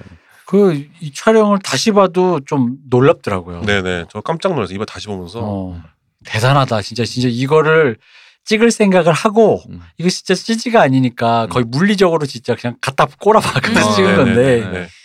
근데 이게 수중 촬영이 어 단순히 내가 다이빙을 할 줄 알고 촬영을 좀 안, 알, 안다고 해서 가능한 건 아니에요. 이제 수중 촬영이 뭐 이렇게 유튜브든 뭐 저뭐 구글이든 찾아보면 뭐 워낙에 자료들은 많지만 하우징이라는 카메라의 이 저 케이스가 있고 음. 지금 요즘처럼 무슨 저 좀 요만한 거그 뭐죠 액션캠 그 뭐죠 네. 고프로 고프로, 고프로 케이스가 아니, 아니잖아요. 음. 엄청나게 무거운 수십 킬로그램에 달하는 무게를 갖고 있는 필름 카메라를 거길 또 덮어 씌우고 어 그걸 또 적당한 부력으로 조정을 하면서 내 몸에는 납덩어리를 달아야 음. 된다고 내가 물에 뜨면 안 되니까. 되니까 네, 음. 그러면서 산소통을 메고 있고 그러면서 나 내 옆에는 포커스를 해주는 조수가 있는데 걔랑은 직접 대화가 안 돼 물속이니까 그러니까 사전에 어떤 말을 맞춰놓은 다음에 수신호로 그거를 조절해가면서 계속해서 카메라 움직여가면서 뭐 뭔가 블락킹을 사람도 아니고 물고기랑 그걸 해 나간다라는 게 그게 진짜 가능한 것인가 이게 무슨 진짜 무슨 정문 났네. 어, 외계인들 이렇게 고문해가지고 만든 수중 촬영 아닌가 이거 진짜 엄청나다. 어. 저는 진짜 아까 이제 그 물 내려오는 씬 있잖아요. 네. 아 진짜 어마어마하더라고요. 음. 어마했어요. 그물 내려오는 씬이 사실 별거 아닌데도 어, 엄청난 임팩트가 맞아요. 네. 오라는 진짜. 느낌으로 어. 진짜 백미였어요. 그씬 음. 정말. 그러니까 진짜 최고는 안 돼요. 짐 그 동물 컨트롤과 수중 촬영을 동시에 진짜 심해. 네. 해야 되는 그리고 거의- 그 수중 촬영을 해보면 저도 이제 제가 촬영을 할 때 그 specialist들로 이렇게 수중 촬영을 부르고 그러잖아요. 네 전문가들을 부르죠. 네네. 근데 한 커트 정도 찍고 굉장히 오랫동안 슈- 이렇게 나 무태 이렇게 바깥으로 아, 나와서 맞- 쉬어야 맞- 돼요. 네 맞아 맞아 네, 맞아. 계속해서 촬영을 뭐 우리가 시간이 없다고 해서 빨리 찍어야 돼 이렇게 조- 재촉할 수가 없어요. 남의 목숨 가지고 어수 그러니까 없잖아요. 어, 아주 단호하게 그걸 거부할 뿐더러 음. 그렇게 재촉하지도 않고 그 누구도. 음. 근데 수영장에서 찍을 때도 그렇게 하는데 어? 그거를 그렇게 깊은 그. 그 음. 애기까지 데리고. 아, 진짜 저 깜짝 놀랐 깜짝 놀랐어. 유럽도 이제 권리찾기 유니온 같은 게 아직 덜 활동 안 하던 시절에 유럽 영화계도 아. 네. 약간 제가 보기엔 그런 함의가 있어요. 아니, 왠지 근데 느낌이. 그, 그 그렇죠. 그그 시절 감독님들은 뭐, 뭐 음. 그렇습니다. 네. 아니, 감독들은 다 네. 저게요 폭군일 수밖에 없어요. 네, 그래서 여기, 여기까지. 그래서. 네. 그 영화가 약간 그러니까 놀라운 것 여전히 봐도 놀라운 게 있고 여전히 봐도 아름다운 것도 있고 음. 다시 보면서 느끼는 건 중간 중간 보면은 그런 류의 씬들이 이렇게 덜컥덜컥거리고 그래요. 맞아요. 덜- 덜컥거리고 사실 그 중간에 코미디 씬은 내 취향이 아니야. 음. 음. 그러다 보니까 다시 보면서 느끼는 건 내가 어릴 때 이게 뭐라고 음. 되게 그렇게 좋게 봤을까 하다가 이제 중간 넘어가면서부터 어 그게 이게 다시 오는 거야. 어릴 때 그 감각이. 음. 야 이거 이게 야 이게 맞아 이런 영화였어. 근데 마지막에 그 마지막 장면을 딱 보고 났을 때는 아 이게, 이게 결코 다른 감각이 아니고 그냥 진짜 좋은 영화였구나. 음. 그 그- 엔조랑 엔조의 가족들이 나오는 씬은 진짜 희극 같잖아요. 네. 그러니까 그러다가 약간 빠져나오다가 다음 씬으로 또 이렇게 몽환 쪽 예쁘면 또 아 들어갔다가 계속 네, 왔다 갔다 하게 맞아요. 되더라고요. 아, 저는 기분이 좋았던 게 그 그랑블루도 그렇고 사랑행로도 그렇고 오랜만에 보니까 뭔 차이가 있냐면 요즘이랑 다르게 뭔 차이냐면 요즘은 사실은 이제 커버리지라 그래가지고 최대한 많은 카메라를 둬서 많이 찍어서 소스 음. 많은 소스를 확보해 놓은 상태에서 놓은- 편집으로 완성하죠. 그렇죠. 네. 근데 이게 이때 연출가들이 이제 최근 연출가도 그런 사람들이 많지만 이때 연출가들이 매 커트마다 한 땀 한 땀 공들여서 그렇죠. 디테일을 네. 잡아서 한 땀 한 땀 넘겼구나가 눈에 되게 잘 보여요. 그리고 머릿속에 이미 영화가 완성돼 있어. 예. 음. 그러니까 이게 좀 전통적인 방식의 편집에서 약간 벗어나는 것도 있고 그리고 요즘 호흡에 맞지 않아서 이거 후진해 하는 컷도 있는데 확실한 건 의도가 없는 커트는 없어요. 음. 맞아. 그러니까 의도가 없는 커트고 그리고 뭐 사소한 액션이라도 예를 들어서 처음 오프닝 하자마자 예를 들어 엔조 엔조가 왜 그 미국인 등쳐먹는 장면 그쵸, 네. 그런 데서 예를 들어서 카메라 차 유리가 앞으로 열리게 한다라는 음, 것에 음. 사소한 그리고 사람이 이렇게 고개가 들어와서 얘기할 때 그 옆에 옆에 그 옆창이 아니라 그 썸, 썬루프로. 썬루프로 해서 들어온다 네. 해서 이런 식으로 해서 되게 재밌는 앵글을 하나하나 만들어서 재밌는 디테일을 만들어서 하겠다는 걸 매 커트 고민해서 찍어냈다라는 음. 게 보이니까 사실 요즘 그런 영화 보기 힘들거든요. 그렇죠. 네. 맞아요. 그래서 되게 보고 있으면은 내 마음이 훈훈해지는 그런 게 있어요. 아, 그렇죠. 예. 장인의 솜씨를 보면 예, 맞아요. 어. 예. 아니 오랜만에 보니까 음. 이 그리고 오랜만에 이 OST 다시 꺼내서 듣고 음. 정은님의 FM 영화 음악 생각이 나면서 그 에피소드도 이제 이렇게 찾아보다가 들으면서 느낀 건데 그러니까 마- 말씀하신 비슷해요. 약간 영화에 대한 사랑이 막 샘솟는다고 그렇죠. 해야 맞아요. 네. 진짜 그래요. 네. 아 약간 왠지 나랑 일면식도 없는 저 프랑스 어딘가에 이름 모를 스탭들도 저기 있는데 음. 그 약간 왠지 모를 동료 의식 비슷한 음. 아 그때는 진짜 우리 형들이 또 이렇게 열심히 영화를 찍었구나 음. 아름다운 영화를 만들려고 노력했구나라는 게 느껴지고 또 하나 느낀 건 우리 아까 얘기한 건데 그 좋은 감독은 중간에 좀 덜컥거려도 음. 내가 뭘 하고 있는지를 안, 안 놓치고 있는 감독 맞아요. 결국 난 이 얘기를 위해 달려왔어를 음. 끝 밀고 있는 애 음. 중간에 좀 내가 좀, 음, 아, 그거 좀 아쉽지만, 그럼에도 불구하고 나는 이 얘기가 이런 얘기라고 생각하고, 결국 이 씬을 찍음으로써 그 덜컥거리는 건 어느 정도 상쇄될 거야라고 하는 계산이 서는 사람. 음. 그게 이제 좋은 연출가인데, 그런 의미로 참 이 영화가 그런 참, 뭐 좋은 감독도 다 그렇긴 한데, 이 영화가 그런 느낌이. 왜냐면 중간에 그 살짝 덜컥거리고, 톤이 튀고, 음. 심지어 샷바이 샷이 안 맞는 거. 예를 들어 맨 처음에 엔조가 갑자기 나타나잖아. 네. 그 꼬마 애들 기다릴 때. 음, 음, 음. 뭐 컷이 튀어요, 그거. 어, 맞아요. 그, 그씬 전체 대체 좀 뭉갰어요. 어. 그게 전체적으로. 근데 그런 것들을 대충 뭉갰지만 그 와중에서 그 씬의 내용은 뭐냐. 음. 신부님이 예심성을 알아보고 음. 다 동전을 준다 같은 그런 그러니까 아주 자잘한 것들이 음. 모여서 하나하나 쌓여서 그 감정을 빌드업 시키는 음. 그것들을 나는 절대 놓치지 않는다라는 게 맞아요. 아, 네. 감독님이 그래도 멋지네 현장에서 음. 이게 그 동물이랑 수중 촬영하시는 분 음. 채찍으로 때려가면서 그래도 잘 멋있는 걸 찍었네 음. 라는 생각이 들더라고. 제가 그 보면서 저도 이제 다시 보면서 어떤 느낌이 들었었냐면 제가 이제 학교 현장에 한참 있다가 한 15년 이상 있다가 학교로 간 지 이제 5년 정도 됐단 말이에요. 근데 이제 그동안 제가 잊고 있었던 어떤 감각들 음. 예를 들면 그런 거죠. 이렇게 제가 액션 시퀀스 같은 거 찍을 때 되게 초 초 긴장하고 아주 집중을 순간적으로 음. 한단 말이죠. 누구 다치면 안 그쵸, 되고 사고 나면 안 되니까. 어, 뭐 여기저기서 막 폭탄이 퍽퍽 터지고 뭐 막 그러니까 혹은 자동차가 뒤집혀야 되고 뭐 이런 음. 장면들 찍을 때 근데 그때 자 카메라 주세요 하고 어깨에 카메라 탁 올리고 그 직전에 어, 그 카메라 올려주기 직전에 이렇게 손을 마치 운동 선수가 이렇게 음, 음. 이렇게 막 다이빙하기 전에 이렇게 막 이렇게 직전에 이렇게 몸 풀듯이. 몸 풀듯이 이렇게 있는 그 긴장 상태에 대한 그 감각이 저한테 있거든요. 음, 음. 근데 그걸 학교 가면서 다 이제 망각했던 거죠. 근데 야성을 잃으셨네. 그렇죠 그런 네. 거죠. 어. 집동물이 되어서. 길들여진 어, 유교수. 학과장 아, 학과장 동물이 돼가지고. 어, 근데 그 폭풍 속으로 해서 그 스카이다이빙 하기 전에 음, 음. 그 주인공들이 이제 막 뛰어내리잖아요. 네. 그러면 이제 분명히 헬멧에다가 카메라를 견착한 음. 카메라맨이 그 뒤에 기다리고 있었을 거라고. 그렇지. 음. 그 사람의 그, 그 어떤 그 심리 상태와 긴장 상태가 오롯이 저한테 전해지는 거예요. 음, 음. 분명히 같이 뛰어내렸을 텐데. 그러면서 음. 자기도 팔을 확 펼치고 음. 수평을 유지하면서 그 사람 고개를 이렇게 자기가 움직이면서 누군가를 네. framing을 하고 했을 텐데 그런 것들이 이렇게 다시 살아나면서 아, 씨, 빨리 다시 영화 찍고 싶다. 뭐 이런 생각도 다시 들고. Go teach my teacher. Go ahead teach. 애들이나 가르쳐. 아, 그리고 아까 저 뭐 저는 이, 이 얘기 좀 하고 싶은데 저희는 개인, 이미 줄을 당겼습니다. 어, 개인적인 얘기인데 아까 저 이 교수 저 이 대표님이 대한극장에서 그랑브루를 보고 영화의 꿈을 네, 어, 키웠다고. 어, 거기서 이제 그게 미랄이 되어서 이렇게 뭐 부풀었다 모르는 얘기를 하셨잖아요. 그놈의 대한극장이 역시 여러 사람을 배렸구나. 아, 네. 교수님도? 저는 대한극장에서 늑대와 춤을 보고 음. 뭔가에 이렇게 압도돼서 나왔어요. 그 버팔로 신 보면 압도돼서 나올 음, 수밖에. 없어요. 네. 그때 멍, 멍 때리게 돼 있어. 제가 독서실에 엄마한테 독서실에 간다고 얘기하고 뻥을 치고 어, 지하철을 타고 충무로역에서 내려갖고 대한극장을 가서 혼자 혼자 그 영화를 봤어요. 늑대와 춤을. 그래서 진짜 그냥 멍해갖고 나왔어요. 어? 음. 뭔진 모르겠는데 뭔가 압도된 거야. 내가 이 시각적인 어떤 스펙타클에 마치 그 리미에르 형제의 그 열차의 도착을 봤던 그 최초의 관객들이 음. 느꼈을 만한 음. 어떤 심리적 충격, 시각적 충격 이런 상태로 나온 거죠. 근데 아까 말씀하신 그 저 어? 대한극장에서의 음. 그, 그 압도 이런 사는 거. 아이들의 진로를 정해줬군요. 그러니까요. 음, 지금은 다 사라진. 근데 어떤 어떤 어떤 대중 매체에서 노출되는 음악이든 뭐든 이렇게 보고서는 음. 사람이 보고 오하게 만드는 거는 몇 개 없어요, 의외로. 음. 그렇죠. 네, 진짜 몇 개 없어요.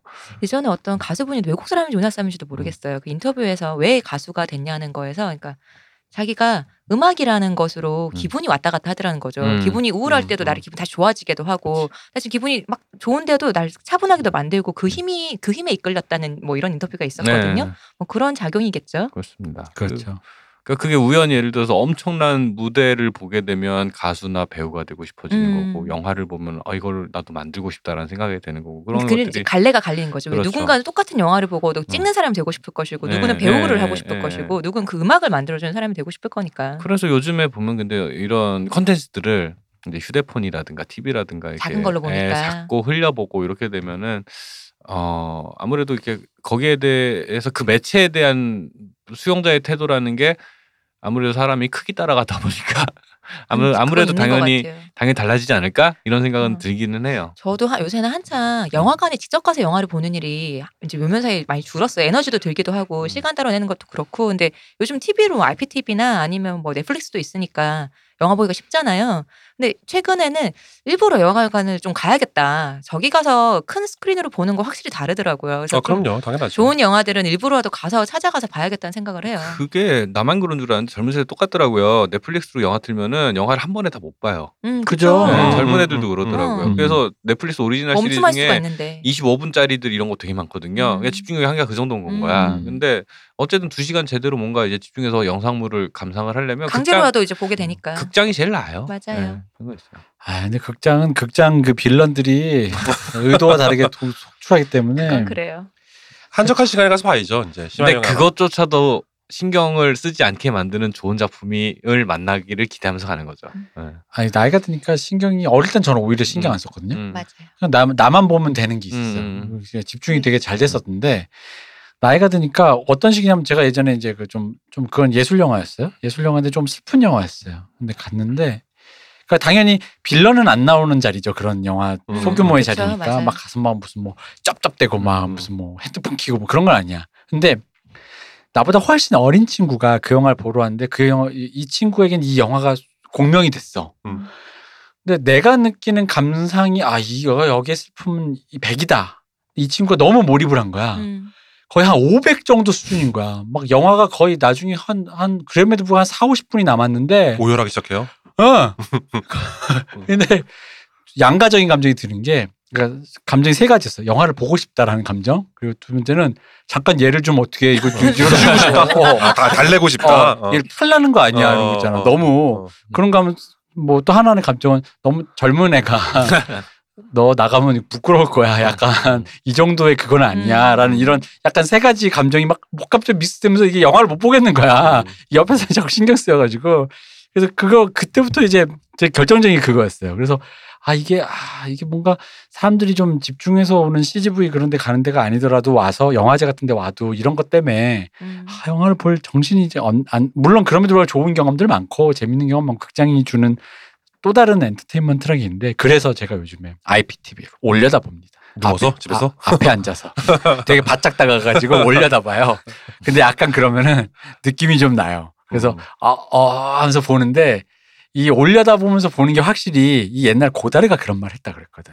TV는 내려다 보는 것이고 영화는 올려다 보는 것이지. 음. 음. 근데 왠지 그 말이 정말 너무 물리적으로 음. 약간 와드 단순히 그냥 영화에 대한 respect가 있어서 TV는 아래 것이고 이게 아니라 음.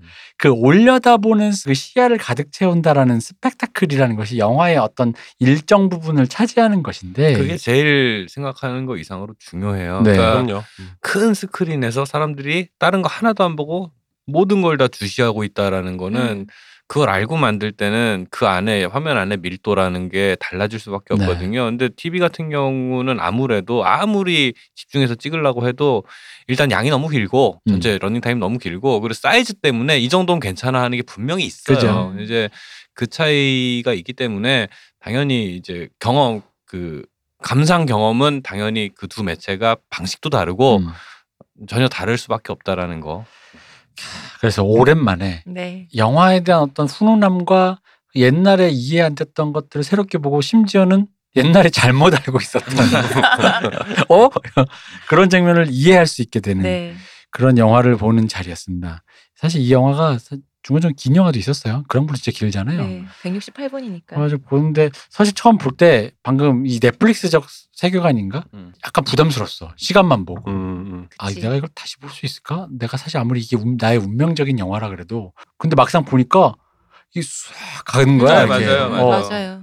그리고 중간 넘어갔을 땐 이미 뭐 시간이고 뭐고가 없어. 보면서 내가 또 결말을 하니까 주- 그게 더 슬펐던 거지. 음, 그래서 맞아요. 결말하니까 더 슬펐던 맞아요. 거지. 원래 그래서 좋은 영화 여러 번 보면 좋잖아요. 어. 같은 영화. 어. 이게 별- 뭔가 후킹된다. 이게 요- 요즘 후킹이라는 말 많이 쓰잖아요. 이게 작품의 이제 내용이 이제 후킹이 돼서 낚여서 보는 게 아니라 자연스럽게 그냥 쓱. 음. 이게 어, 이게 포섭되는. 젖어들어서. 네, 맞아요. 맞아요. 예. 젖어서 보았다. 네.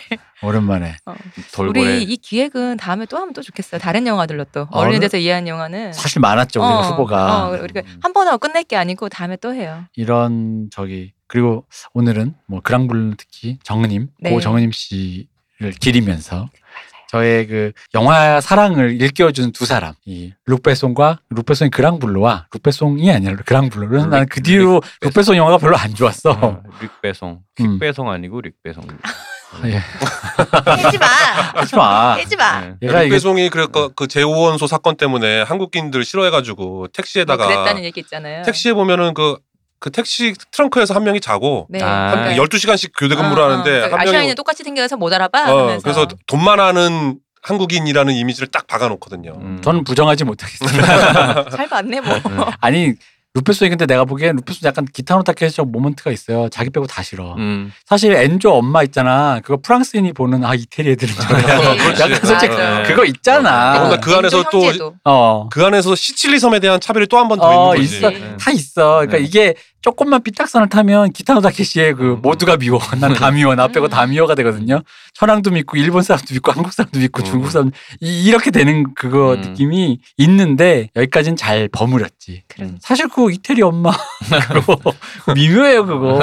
우리가 혹은 캐치 못하는 걸 수도 있어. 그렇죠. 우리가 그 문화권이 어. 아니니까. 알베한테 물어보면 그 알베가 뭐가 대답해줄 거야. 그, 그 남자 주인공이 어, 한국에서 자란 중국인이나 일본인이라 생각하고 엔조를 한국인이라 생각하고 엄마가 김치 빌런이라고 생각하잖아. 그럼 음. 답 나와요. 자 이걸 우리는 어떻게 받아들일 것인가. 음. 어, 밖에서는 김치 못 먹게 하고 어, 정말 그쵸. 담은 것만 먹어야 어. 되는. 그- 근데 그 영화 찍은 사람이 일본 사람이야. 음. 이제 우리는 어떻게 될까? 음. 네. 어쨌든 아, 네, 약간 즐거웠어요. 영화에 대한 첫사랑 한번 찾아봤습니다. 저는 이렇게 시간을 우리가 더 연장해서 더 오래 녹음할 줄 알았지만 사실 두 시간이나 연장할 줄은 몰랐거든요. 음. 네. 어. 우리 어우 우리 한 시에 만났는데 여덟 시다. 근, 근데 솔직히 말하면 계속 얘기할 수 그니까 있어요. 계속 얘기할 수 있어. 그렇죠. 그런 얘기할 수 있죠. 어, 어. 하지만 가야죠. 네. 네. 뭔가 별로 얘기 안 한 것 같은데 시간이 음. 가고 네, 그러니까 몇 그러니까. 마디 안 한 것 같은데. 음. 어. 네. 무서운 사람들. 아니 왜냐면 내가 왜 그렇게 느끼냐면 그 점점 내가 매번 지금 아까 1편부터 시작할 때 뭘 했냐면 아, 좀 막상 할 얘기가 별로 없는데 이게 내가 적, 적어왔음에도 불구하고 할 얘기가 별로 없는데 하고 있었는데 시간이 너무 잘 가는 거야. 네. 그러니까요.